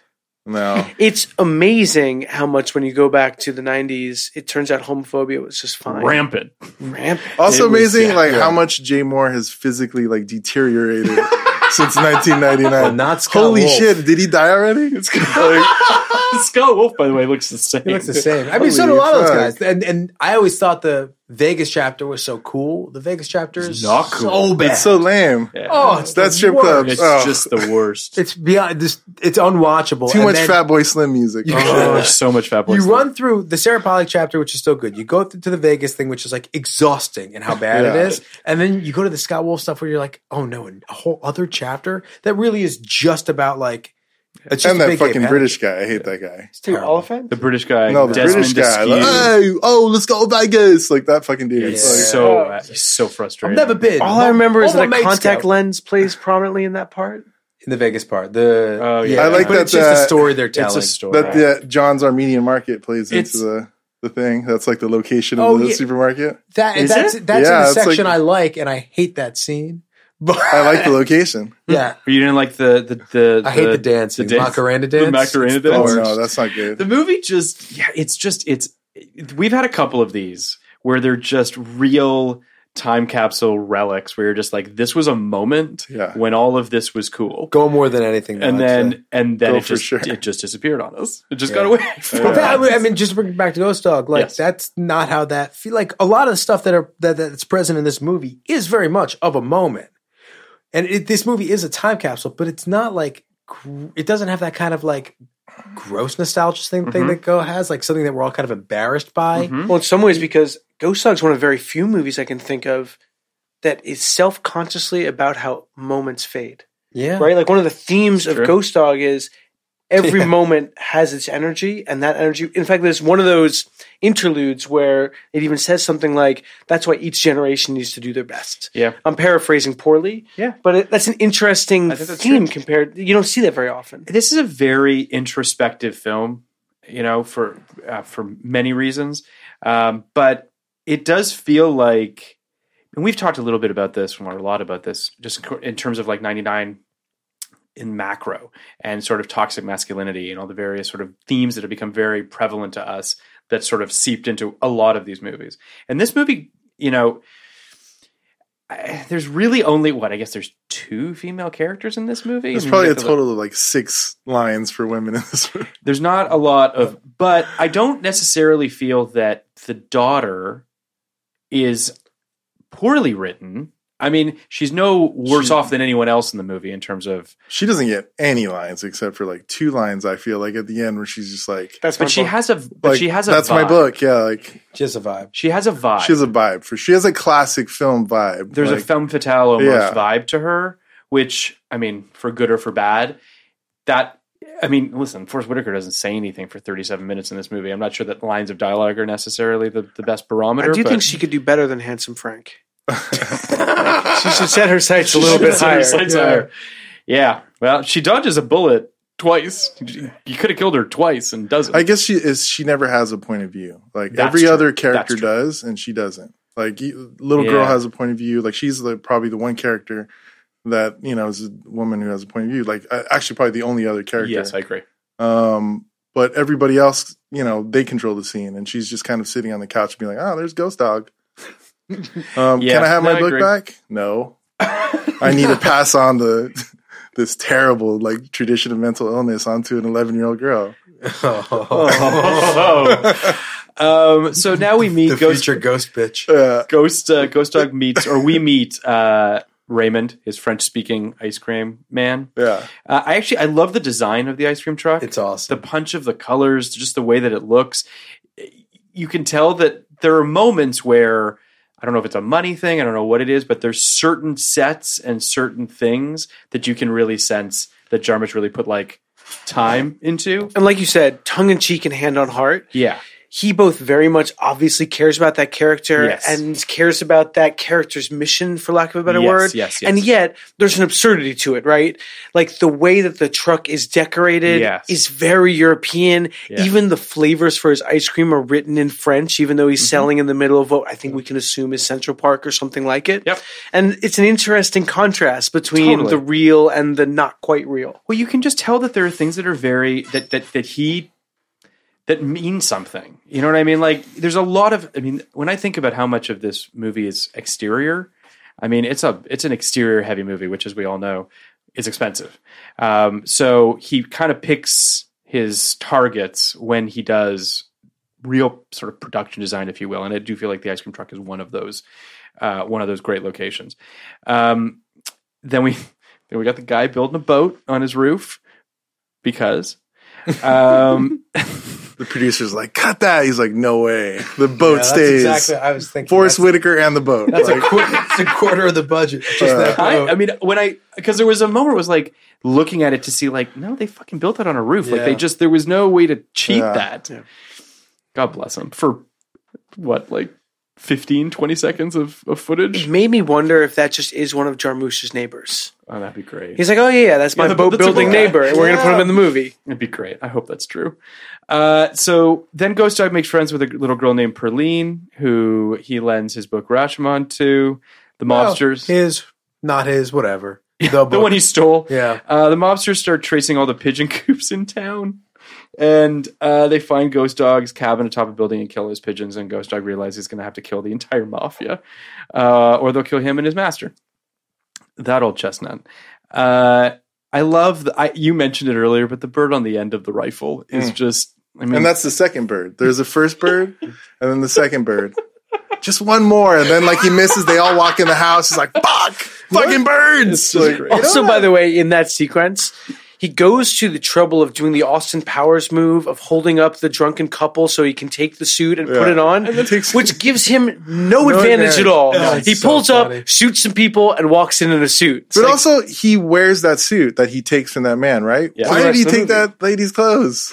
The I don't clothes, know. I don't know. Like this is to we had the we had the alternate version where like it cut to that title card where he's like a samurai must put on rouge or whatever, and we're just like classic rock, and he's putting on makeup in the mirror. Boom, That's amazing. Forest Whitaker's really undercover. That's amazing. um, I think that so Ghost Dog goes in and he goes into Vargo's mansion and kills almost everyone he encounters single handedly, sparing only Louis and Vargo's daughter. But I, the action scenes are actually really well orchestrated too. Like he's not an action director, and yet there's a fluidity to it. There's a John. Woo-ish There's a John Woo-ish quality to it, for to it, sure. for sure. Uh, and it, and yet also as violent as it is, it does feel very sort of exact and very surgical in the way that he is taking these people out. Not in a sort of, it's not like I don't know Django Unchained, for instance, where you've got like just like blood squibs going off like crazy. It's it's relatively contained for what that's worth. But Well, it's um, also a good time to just talk about kind of Forest Whitaker in this moment. Like he has this weird grace slash lack of grace throughout the whole thing. Like I, I guess I guess what I'm trying to say is there's no one obviously there's no not a lot of leading men who look like Forest Whitaker. But Mhm. also it's true. but How dare you? for like, you know, kind of obvious reasons. But also How dare you? but also Forest Whitaker kind of has to move in such a way um, during these scenes that both betray years of study and a natural inability to move like a samurai, which I think is really interesting. All with almost no emotion on his face mm-hmm. throughout the whole thing. So I thought that was kind of. I agree. I, I just loved the giant Forest Whitaker lumbering through this house, but also moving. I think you're really hitting the point hard, buddy. Yeah, well, you know, someone. He's can a big me- man. Someone can cut me off at any time. You're saying he's so unathletic that no, it's not unathletic. watching him huff and puff through scenes. It's, it's like thank God he has a gun, right? Like no wonder he doesn't use that sword. It's too exhausting. Yeah. There you go. Uh, now we have the scene with the window, the window gag, then the bathroom sink gag, which we've talked about. Which apparently that scene was taken from Seijun Suzuki's "Branded to Kill," which came out in '67. Ooh, So deep there you go. Uh, RZA has his cameo. Ghost Dog expects that Louis will attack him um, as he feels that Louis must avenge the murder of his boss. Then we have a great scene, which we haven't talked about, which is the hunters with the black bear, which I think is a, I don't know, showing the cultural chasm between these, I mean, this specific type of white person, I guess, this sort of hunters that have killed this black bear, this giant black bear, and what the commentary is there, I think is really interesting. Um, they just feel like they're from two completely different worlds. And there's also a great end line to that. There are a few great end lines to scenes in this movie in terms of script writing. Yeah. And in that scene, Forest Whitaker wounds both hunters, you know, shoots him in the shoulder, shoots him in the legs. And he says something to one of the hunters about rules of an ancient culture culture. And the hunter tries to say, This isn't an ancient culture. Forest Whitaker says, Sometimes it is. Yeah. It also made me think great if Jordan. Peele had seen this movie and then like kind of used that for Get Out. Are you sure? No.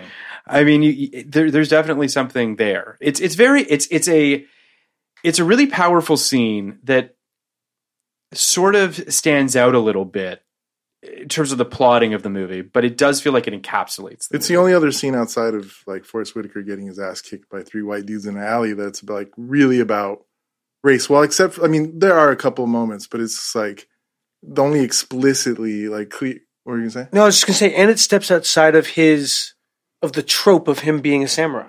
Right. Right? It's the only Yeah. scene. Every other killing he does has to do with either a direct thing he was ordered to right. do, or it's the code, or you know, you hurt my uh, chickens, not my chickens, my pigeons, so now I'm going to hurt you. yeah. But that seems to be, like you were saying, one glimpse into the mystery of who was this guy before he went full samurai, Right. or Yeah. who is Yeah, this guy yeah, yeah. outside of being a samurai. Mhm. Yep. Like, Yeah.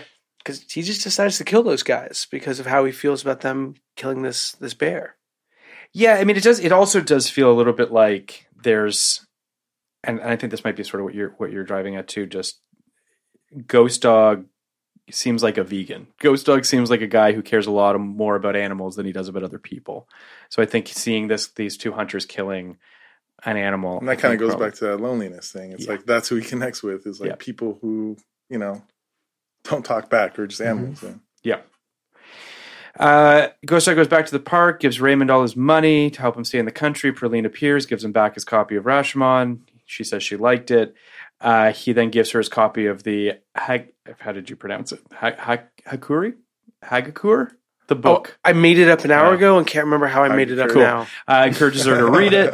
Uh, though Louis feels some loyalty to Ghost Dog, he finally confronts him at Raymond's ice cream stand with Raymond and Pearline watching. We have our standoff, this Western standoff, this Old West vibe. Um, but Ghost Dog is unwilling to attack his master and allows Louis to kill him. His last act is to give Louis the copy of Rashomon and encourages him to read it. I like that he's just like a librarian, basically. just like, just please read. Like, just He's such know, a nerd. Enrich Like yourself. when that little girl's like, uh, "What do you got lunch in there?" He's like, "She's like, oh no, I got books." He's like, "Books?" He's like, "Oh, relax, Forest Whitaker.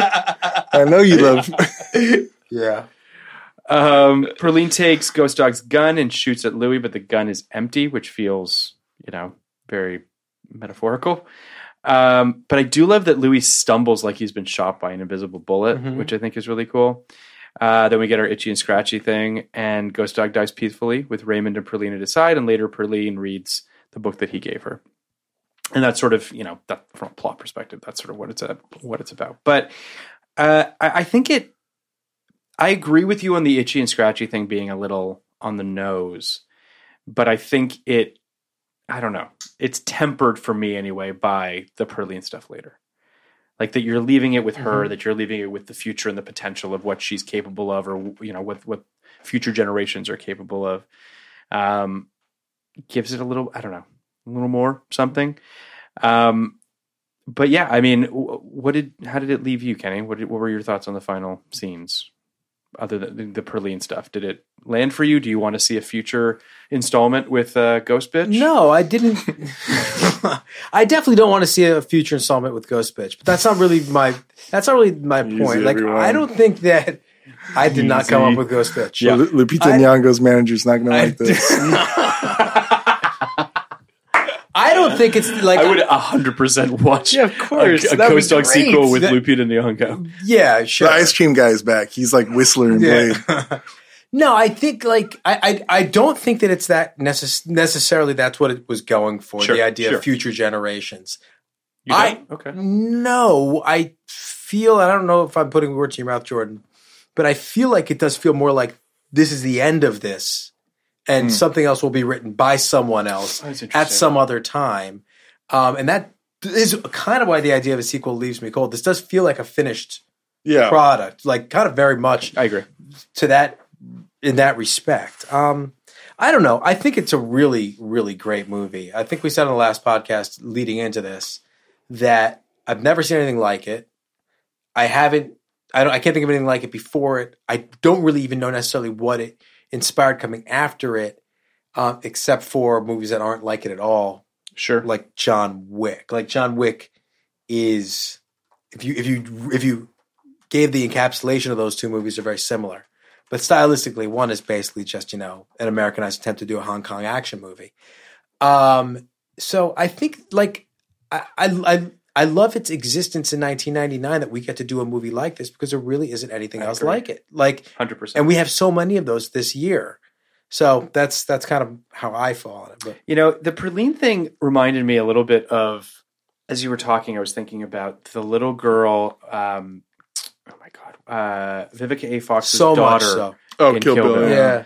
like that. Like you're gonna come and find me in 20 years? A little bit of that, Yeah. uh, which I think is interesting. Kill Bill was after this. Correct. Yeah. Yeah. Um, Also, he ended up working. RZA did music for Kill Bill. he did. Kill Bill So 2. I'm sure Quentin Tarantino saw the movie. I It was like, I think that's a lift. safe I don't assessment, just steal yeah. movies from 1942 and Yeah. 1978. I'll take, I'll from take one from last year. Yeah. No, it, it definitely has that. I mean, yeah. That's a sequel I think they are going to make at some point. I'm sure. For Yeah. real, the, the I little girl. think yeah. so too. Yeah. Much more anticipated, I would say. Yes, it seems it certainly seems that way. Uh, yeah, I think that the as I mentioned earlier, I think the film really stayed with me. Uh, it it left a, you know, I had known of it. I would even I would even venture to say I might have even started it back around ninety nine. Like took a copy of it home from the video store I was working at and just either didn't finish it or saw bits and pieces of it. But it's it's wholly original, you know, as is the case with with most of Jarmusch's movies. So I What do you guys think? What are your takeaways? This movie stayed with. I mean, this is a movie that was totally formative because of the year that it came out, and me like, kind of like learning about film and not knowing about shit, and kind of going to like newer directors, like not newer, but you know the current directors of the time, like Jim Jarmusch or Tarantino, or all the people that like me and Jordan I know, we watched their films, and that was like my sort of trace back to other older filmmakers and other like understanding other things. So that movie kind of set me on, you know, I studied whatever films that I thought were influenced, but that's where I found like out about Jean-Pierre Melville and John, Sure. like all that kind of stuff.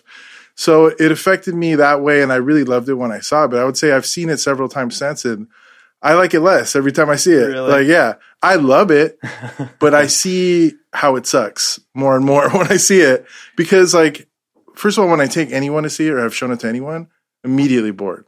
Um, and I still love it, but like I, uh, that screening that I went to, You're saying uh, you're immediately bored. no, not me. The people that I Oh. take. So it's not for everyone. I'm saying I love it always, but like Yeah. I see that it, it's a it's a very ex, like that's the thing with Jim Jarmusch's films. Like it's exclusive, you know, and it's like that's the film that it's trying to be. Yeah. It's boutique audience. People want to see it, but it's like if it's not letting you in, it's sort of being like, are you cool enough to come to this club? And it's like people don't really dig that, you know. And it's like when I took, I went to that screening in Paris. It was crazy because it was like you know middle of the day, and it's filled with like moms who have like stuff they bought from the store and like like you know people like university students and just like people of all ages and colors and like they just came to see Ghost Dog in the middle of the fucking day. And I went with my friend who we were in Paris and she like immediately fell asleep as soon as he said the way of the samurai. Like it was like fucking Z's coming out of her mouth like a cartoon. And it's just like people do not like this film unless you love film. I think that like I can't imagine anybody who doesn't love film liking this movie. And that's what knocks it down a notch for me because it's like it's not it's not one of his better films. It- like I like it, I love it. Like his you know Dead Man is probably the one that I also really love. Um, but it's an interesting sort of B side from a, like a great director, and the kind of B side that sticks with you if like that's your aesthetic. Like I didn't see hip hop art films very often. Sure, you know, may have been the first. Like, um, and that really was like, oh, I didn't know that you could do that kind of stuff. So definitely sticks with me. But like as time has gone by, it doesn't totally hold up in a lot of ways. You know, it's, as entertainment, it doesn't. As like film study, I think it totally does.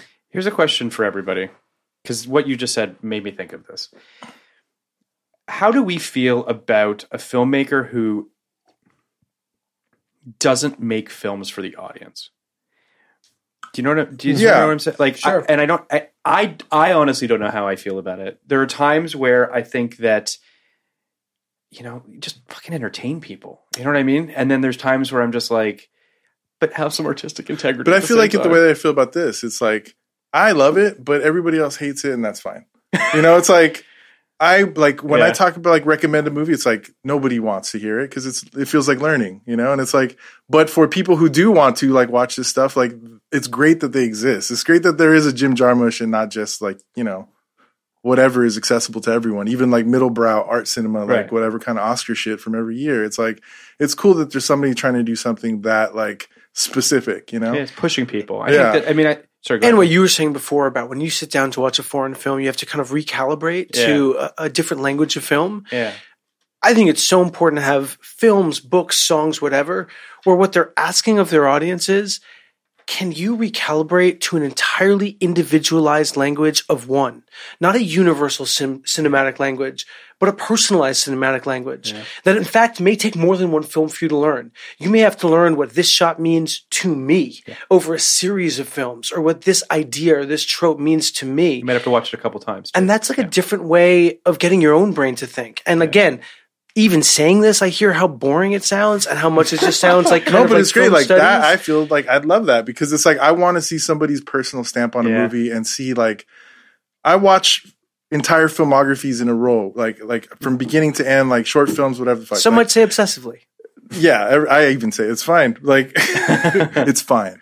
Um, but yeah, like you go through and it's interesting that like I've been I'm watching a lot of Ridley Scott movies right now, like all of them, like in a row, and it's easy. Like you think of his filmography one way when you when you really watch it, you like, oh wow, he's made a lot of shitty movies. But like we think of him as like a long, consistent filmography, but it's not really the case, and it's just like. It's cool for people who like that. You know what I mean? It's Yeah. like it's cool that that exists, and you know, it's it's still like kind of a semi vital part of cinema.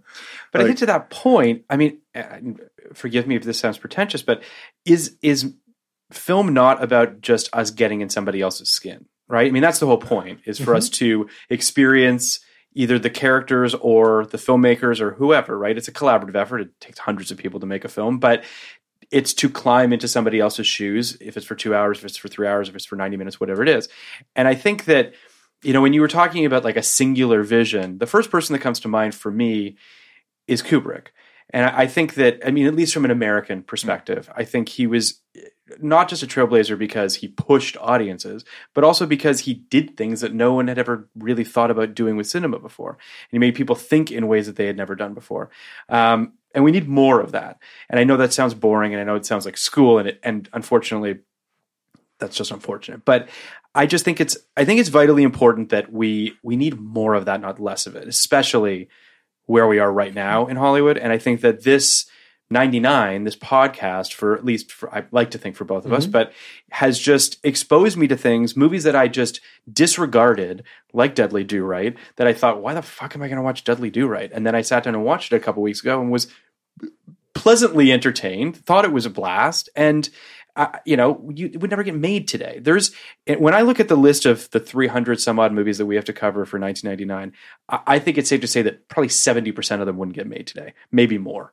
And and that's just that's just really sad. Well, so your initial question that Yeah. we're that we're talking about now Mhm. is how do we feel about filmmakers who make things Yeah. for themselves versus for an audience? Yeah. And not to bring up Tuttle Do Right again, but it's it's it's such gonna a see this movie. it's such a you you kind of have to because the problem with a movie like that singular. ba- it's amazing. Next based on- filmography, Brendan Fraser. Hugh Wilson. Hugh Wilson. Whatever. but um, based based on a cartoon is it seems so obvious you're going to make this for a certain audience and it's what does this audience like and what they really mean is what do these idiots like um, and that's not what that film does that film comes from, to me comes directly from the mind of one guy and he just says what would i want to see a dudley do right movie Yep. be? Just like this is like what would i like to see a Wu-Tang hitman movie. samurai Yeah. movie be? Yeah. Basically. Um, and i think that personally i think that's the only way to do it. I agree. I can't I, I I can't get in the mindset of what would this audience like or that audience like or these idiots like. Like we we write on a show where like our audience is not like us for the most part as far as we know but we never sit in the room or at least we try not to and say this is what they would like or at least we don't I think we just try to do the best we can Yeah. And by the way, what gets lost when it doesn't work like that, right? When you're talking about, and I think, look, you're cynical but correct to say that when a studio executive says, what does the audience want? They mean that not using a very flattering way No. to their conception of the audience. it's it's never what And- do these high-minded hmm. intellectuals want And almost always what gets squeezed out in that process is a sense of theme or a sense of worldview or a sense of like, what is life about? Which sounds corny, but like, that's what is missing from some of you were talking about the Marvel Universe. I couldn't come away from the Marvel Universe and tell you something about uh, what Anything? what this mortal coil means to Yeah, me. sure. You know, like what does it mean to live this mortal life? Like, Yeah. and that's strange in a way. Yeah. You know, like when you go back and watch an older type of movie, good, bad, of course, you almost always come away saying, "Oh, I, think I see some hint of what this filmmaker believed about." This situation, or about these people, or about his life or What's- her life. It's interesting what you were saying about how Jarmusch feels a little bit like, "Are you cool enough to be in this club?" And I think there's complete legitimacy to that. I don't know him as a person, but it certainly feels that way just looking at his films. But then the the alternate view of that could be that he's a filmmaker that just wants to to expand people's horizons, that he wants to give them something they've never seen before, which I like to think most filmmakers try to do. I don't know that it's true, but maybe. I think that you know, I don't know how pretentious he is. I don't know if maybe he is just sitting around, just you know, jerking himself off with any number of other you know highfalutin ideas or what have you. But I also wonder if he's just like, I just want to make a cool movie. I think And most just of his movies are jokes about his pretension. Like I think he's very think in on it. Yeah. I think he is too. But I also think that you, know, you bring up Tarantino, right? And Tarantino sometimes feels like, to me anyway, a guy who just wants to show you all the obscure movies that he's seen through making, you know, a pastiche of a bunch of different genres that now I like his films, I enjoy his films, but I also find myself sometimes being like, can you like actually tell a story that doesn't just involve revenge? Like, do you have something else to say? And for good or for bad, I think that Jarmusch has a lot to say, sometimes obliquely, sometimes in ways that are very sort of vague and nebulous, but I think he has something to say. And I think he just wants you to leave the films similar to like Lynch, who I think is a guy who will never hold your hand, will never tell you what the hell he means by anything. And as long as you felt something and it left you feeling something, he's happy. So I, I, I, I know that you know maybe I'm not answering my question, and maybe none of us are, but I do think that all of this kind of circles this idea of that filmmakers that that are trying to do something should be embraced. Sometimes we see that, sometimes we don't. We're seeing a lot of studio tentpole movies, a lot of comic book movies, but that's why this movie to me feels like such such a breath of fresh air. You know, when, when I sat down to watch this film, I, you know, we did three films. We recorded three podcasts today. We did Dudley Do Right, we did Stir of Echoes, and we did Ghost Dog. Three drastically dissimilar films, and all of them gave me joy in totally different ways. And I just think that that spectrum is getting lost. It's becoming narrower and narrower. It's interesting because of those three movies. I don't know. Have you guys seen Stir of Echoes? No. Do you know Stir of Echoes? I'm trying to remember. What, no, I don't remember. Kevin Bacon, Kevin Ghosts, Bacon, David Koepp directed it. David Koepp, David Koepp wrote, wrote Road it. Tragedy, yeah. Um, that movie is the problem. that you're talking about, and we think it's a pretty good movie. but that movie is the movie that has been, you know, put through the factory, and and with a lot of people saying, "What do the audience want? What does the audience want?" And in that sense, it is kind of a jumbled mess, and you can kind of see the through line, and you can kind of see the ideas you're talking about in terms of. This is what I think it means in this particular movie. This is what I think it means to be a father. This is what I think it means to be um, a man, or this is what I think it means to be a failure. But they get a little lost because I I think we we kind of came down on the idea of there were too many voices there and there weren't enough people actually helping the movie, like good editors. I agree. Um, but yeah, you don't have that in a movie like this. That's why it's it's wonderful that these one million, two million, Yeah. three million. I know you guys also really liked Florida Project Yeah. last year, which kind of feels like the modern version I agree. of a movie like this, where there just aren't a lot of hands Yeah. in there pushing it in the directions you don't want to go. 'Cause, babe, who the fuck's going to tell the, the director what to do in a movie like that? Right, it's a specific yeah. point of view because, like, I don't think there was a page probably for the script. It's like a set of you know shots for like forty five minutes. Yeah. Really, it's like the first forty five minutes of that movie, Le Samouraï, that French film, like almost exactly that Jean Pierre Melville film, which he's totally riffing on. And it's like there's no script there. It's just pure cinema. And a lot of these dudes, it's like you have to let them direct from their point of view because that's literally the only way that you'll get anything out of them. There's no, there's no, uh, like Jim Jarmusch can't adapt a movie. You know what I mean? It's like you're buying into a brand. Well, it's funny because I I actually see a lot of Sean Baker in this too. I mean, I think that Sean Baker is the type of filmmaker. I mean, I, I love Florida Project. I love Tangerine. Uh, Um, Starlet. All of his films I think are great. He, there's an electricity to what he does that feels very much like to your uh, other point just now, not probably scripted. You know, I mean, there, Yeah. there's there's an energy There's to an what you're immediacy. seeing. It's like you're Yeah. you're seeing it happen right there, and you know it because, like for example, that movie Florida Project, the girl from the movie, he found her on Instagram, Mm-hmm. Yeah. like, and the way that she's delivering that performance is almost like the way that people deliver performances on an Instagram story. Yep. So It's you're true. just seeing it. You're seeing it happen because it is happening. Just Yeah, it's- it's- another point about about this idea with um, you know not having a script or whatever along those lines. David Lynch said about his movies, it doesn't matter. It, it it doesn't matter what you think about it or what you think about it or what you think about it, what anyone thinks about it, because it makes sense to me. Yeah. You know, and as long as it makes sense to the filmmaker, and you trust that the filmmaker is telling the truth, which I think is kind of important too, because I think a lot of people are full of shit. But if you trust that the filmmaker is telling the truth and you trust that they're actually executing a vision, then you can go in there and actually do your own little dissection and surgery, and that's the fun of this. I, I feel like, right? And that's why, the, like, to some extent, I I love Quentin Tarantino. Like, obviously, I love Quentin Tarantino, but Quentin Tarantino is like a very elementary game. Like the Yeah. game you're the game you're playing with Quentin Tarantino movies are like, all right, like what movie did this come from? What movie did that come don't from? I don't know. Me and Jordan feel a little bit differently about Quentin Tarantino. I would say. That seems like a whole other podcast. Yeah, yeah. I mean, not Do, to, not do, to do you love him or not love him? No, we love him. Like, I mean, I would say I don't want to speak for you, but I would say like he's a big influence on us, and not like just because of like cinematic style. Like, Sure.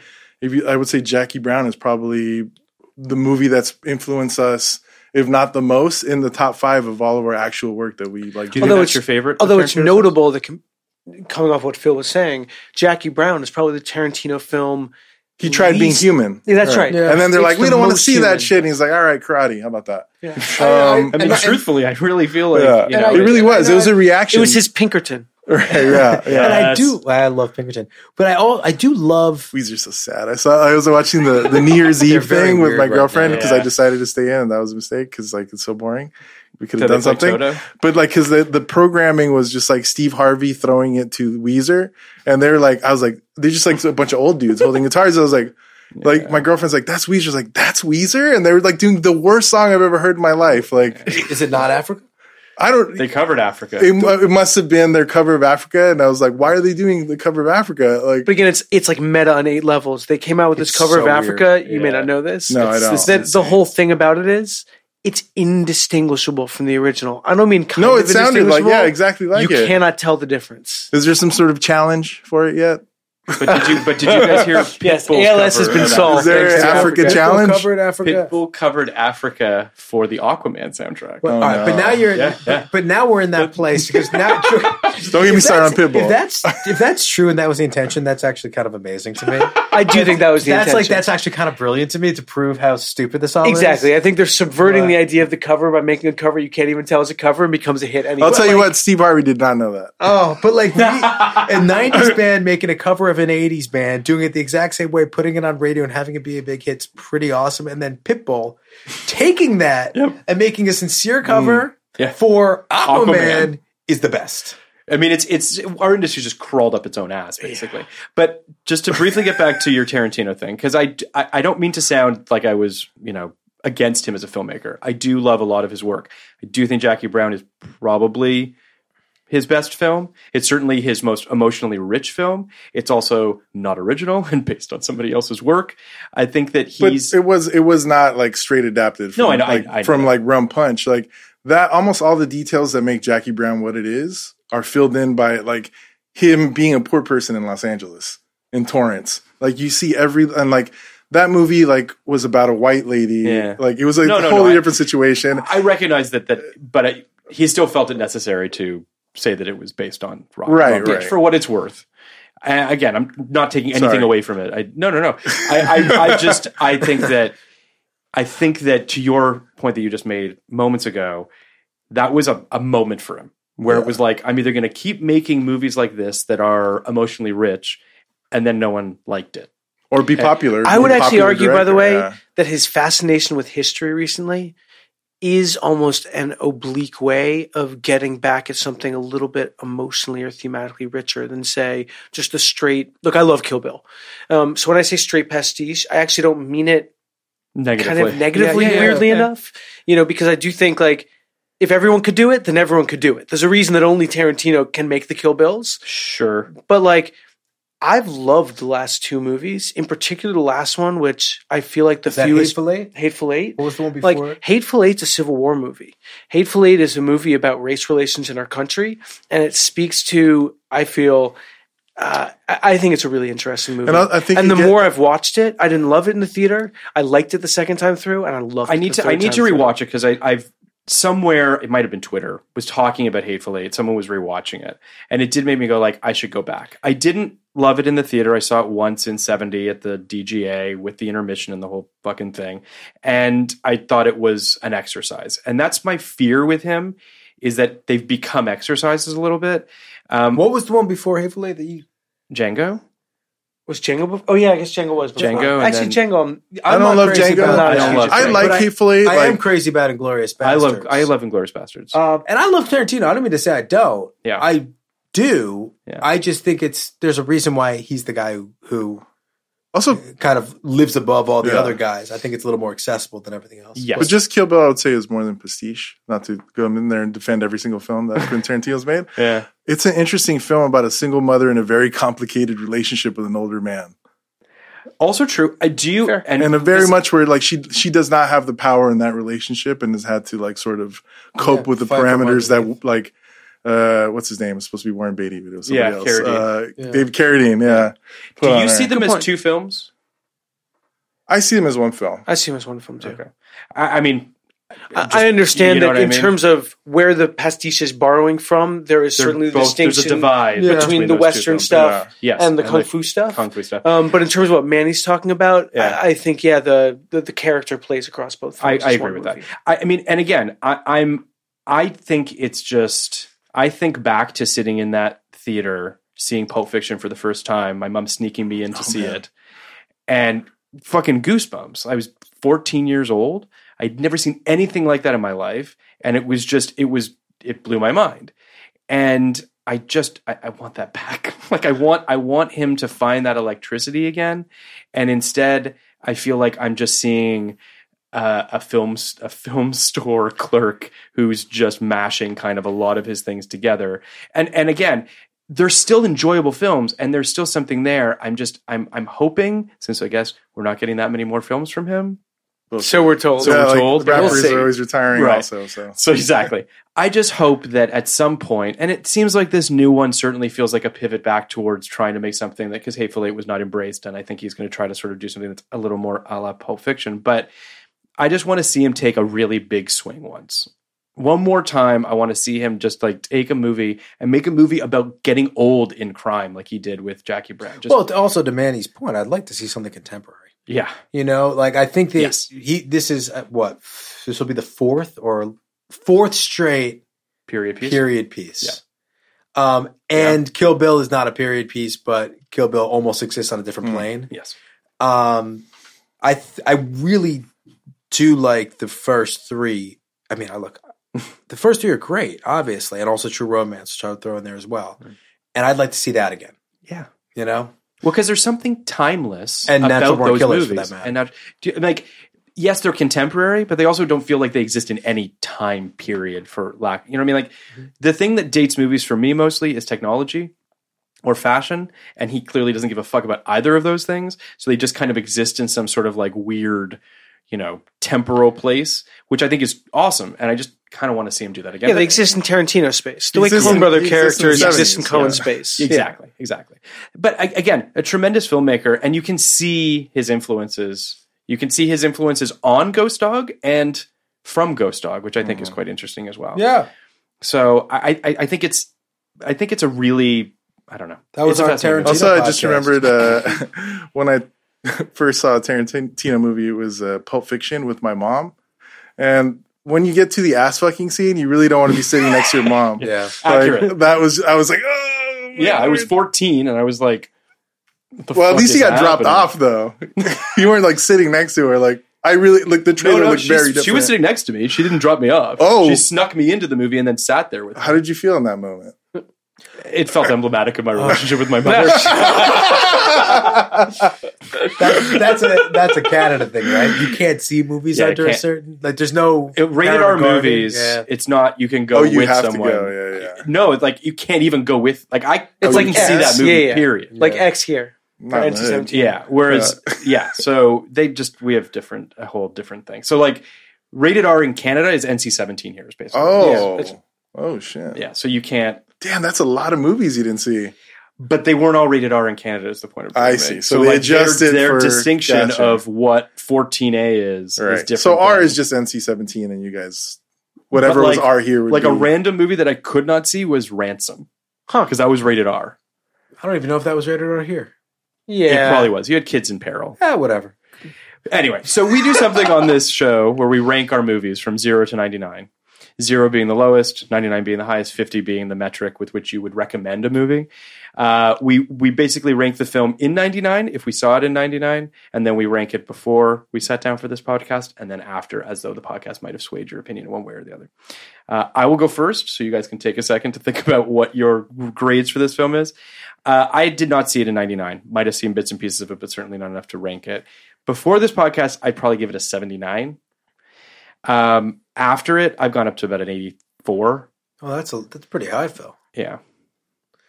Um, you guys, you you guys have rankings ready to go? Ready No, to go. Love you it. guys. All right, I'll go first. Um, uh, I gave it a 75 before the podcast.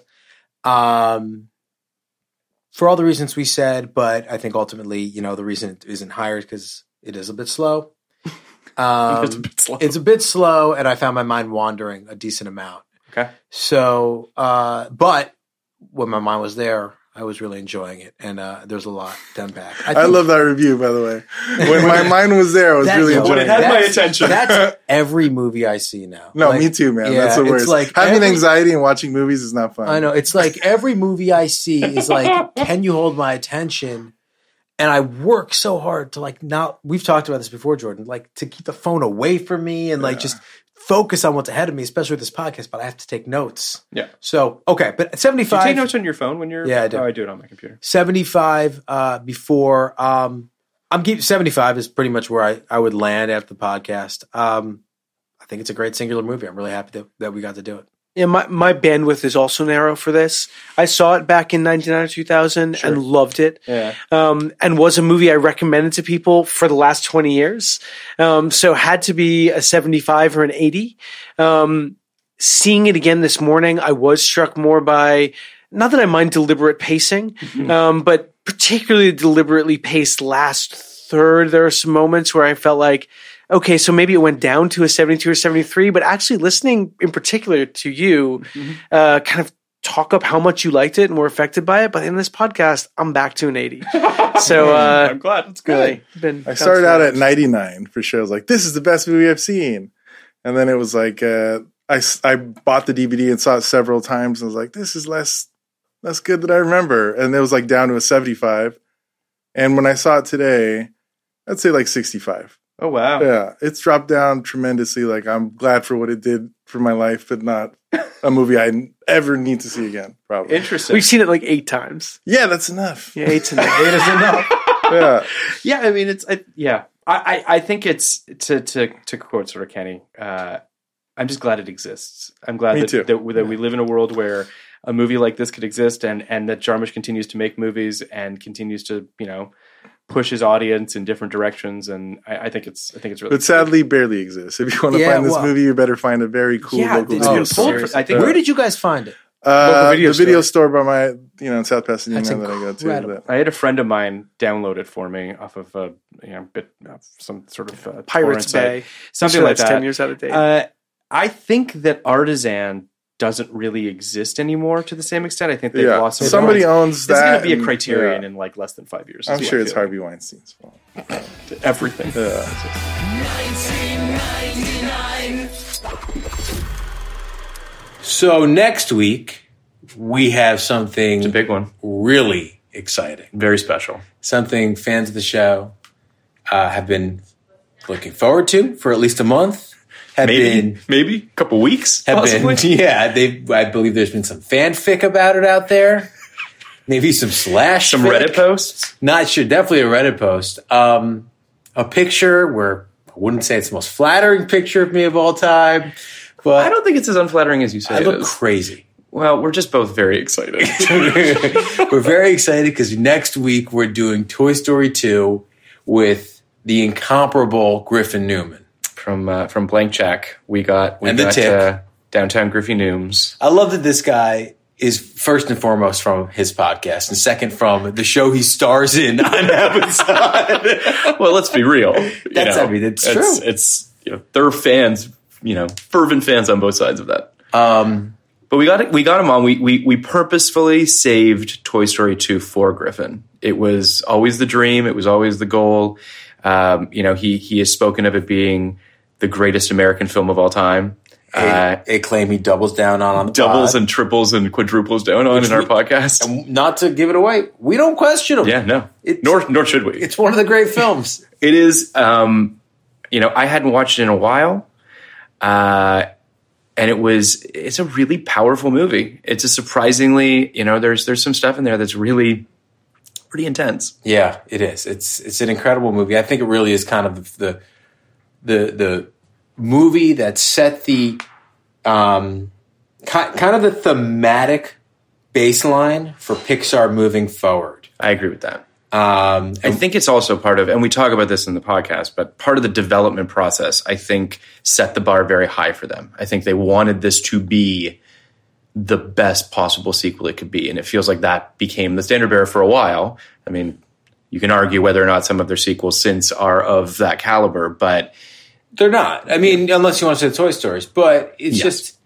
you. You could basically, you know, the, the argument is where does Toy Story two rank on Pixar's all time list because it uh, it really is a different kind of movie. They they really knocked it out of the park. Obviously, everyone knows that. But um, but to have Griffin on talking about it was really, really exciting and Yeah. really fun. I mean, Kenny and I are both obviously we're we're big blankies, we're big fans, and uh, and to have him on was kind of surreal in its own way. yeah, and and not to no one else is going to say this, and don't tell him we told you this. But he really is everything you'd hoped he'd be in person. He really is. I, I, you know, Kenny texted me. I don't know, probably a couple months ago. I don't remember what episode of Blank Check it was, but Kenny texted me and said, Griffin Newman is an American treasure. I really feel that way. And I think he what is. was it? I don't there remember. was one episode that that I I knew a ton about the I knew a ton about the um the the making of the movie. Like I kind of had an inside track on it, and he uh he nailed everything. He did. It was weird. He like nailed like things like things that that the characters were. You know what? I'm going to come back. this is a two part episode. At the throw at the end of the first part, I will tell you what movie it was and what episode of Blank Check it was. So there's another. There's another for reason. you. Another reason for you to tune in. but right. next week, Griffin Newman from Blank Check for Toy Story Two. Uh, it's a doozy. It's as good as you as you want it to be. Please tune in. Thanks.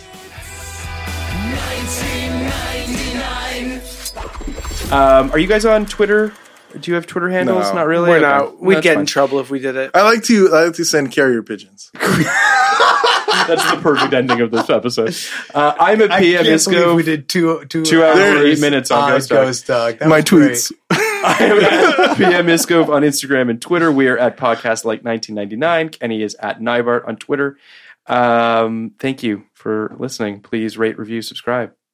Thank Tune you guys next week for both for Blue coming in. Streak. Yeah, Blue thanks, Streak guys. next week. And will you both come back for another movie? Is We would love to. Perhaps Yes, another sure. 99 that you'd come back for? And We'll send you the list and we'll figure it out. watch Step Up High Water on YouTube Preview. We don't know when it drops. When does it When come does- out? Yeah, No idea. it- You've Well- no idea? Reshoot's happening this weekend. Tweet Neo. basically happening like It could happen any moment. sometime this month, maybe. So it's called Step Up High Water. Yes, Uh, that's the first time I think I've told people on this podcast. Actually, by the time this drops, it will probably have Yeah, this is going to drop in.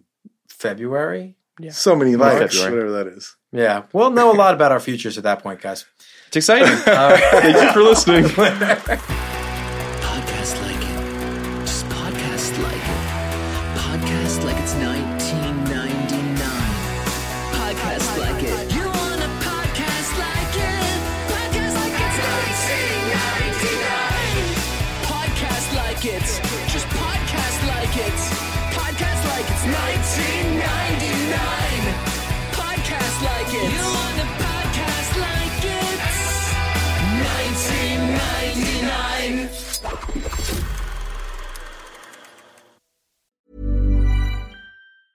Hey, it's Danny Pellegrino from Everything Iconic.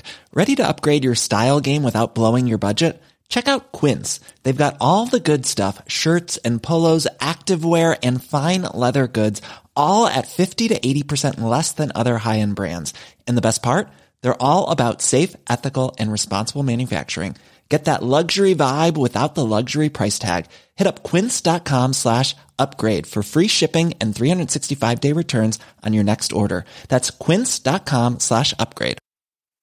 Hi, I'm Daniel, founder of Pretty Litter. Cats and cat owners deserve better than any old fashioned litter. That's why I teamed up with scientists and veterinarians to create Pretty Litter. Its innovative crystal formula has superior odor control and weighs up to 80% less than clay litter. Pretty Litter even monitors health by changing colors to help detect early signs of potential illness. It's the world's smartest kitty litter. Go to prettylitter.com and use code ACAST for 20% off your first order and a free cat toy. Terms and conditions apply. See site for details. Hey, it's Paige DeSorbo from Giggly Squad. High quality fashion without the price tag. Say hello to Quince. I'm snagging high-end essentials like cozy cashmere sweaters, sleek leather jackets, fine jewelry, and so much more. With Quince being 50 to 80% less than similar brands. And they partner with factories that prioritize safe, ethical, and responsible manufacturing. I love that. Luxury quality within reach. Go to quince.com slash style to get free shipping and 365 day returns on your next order. Quince.com slash style.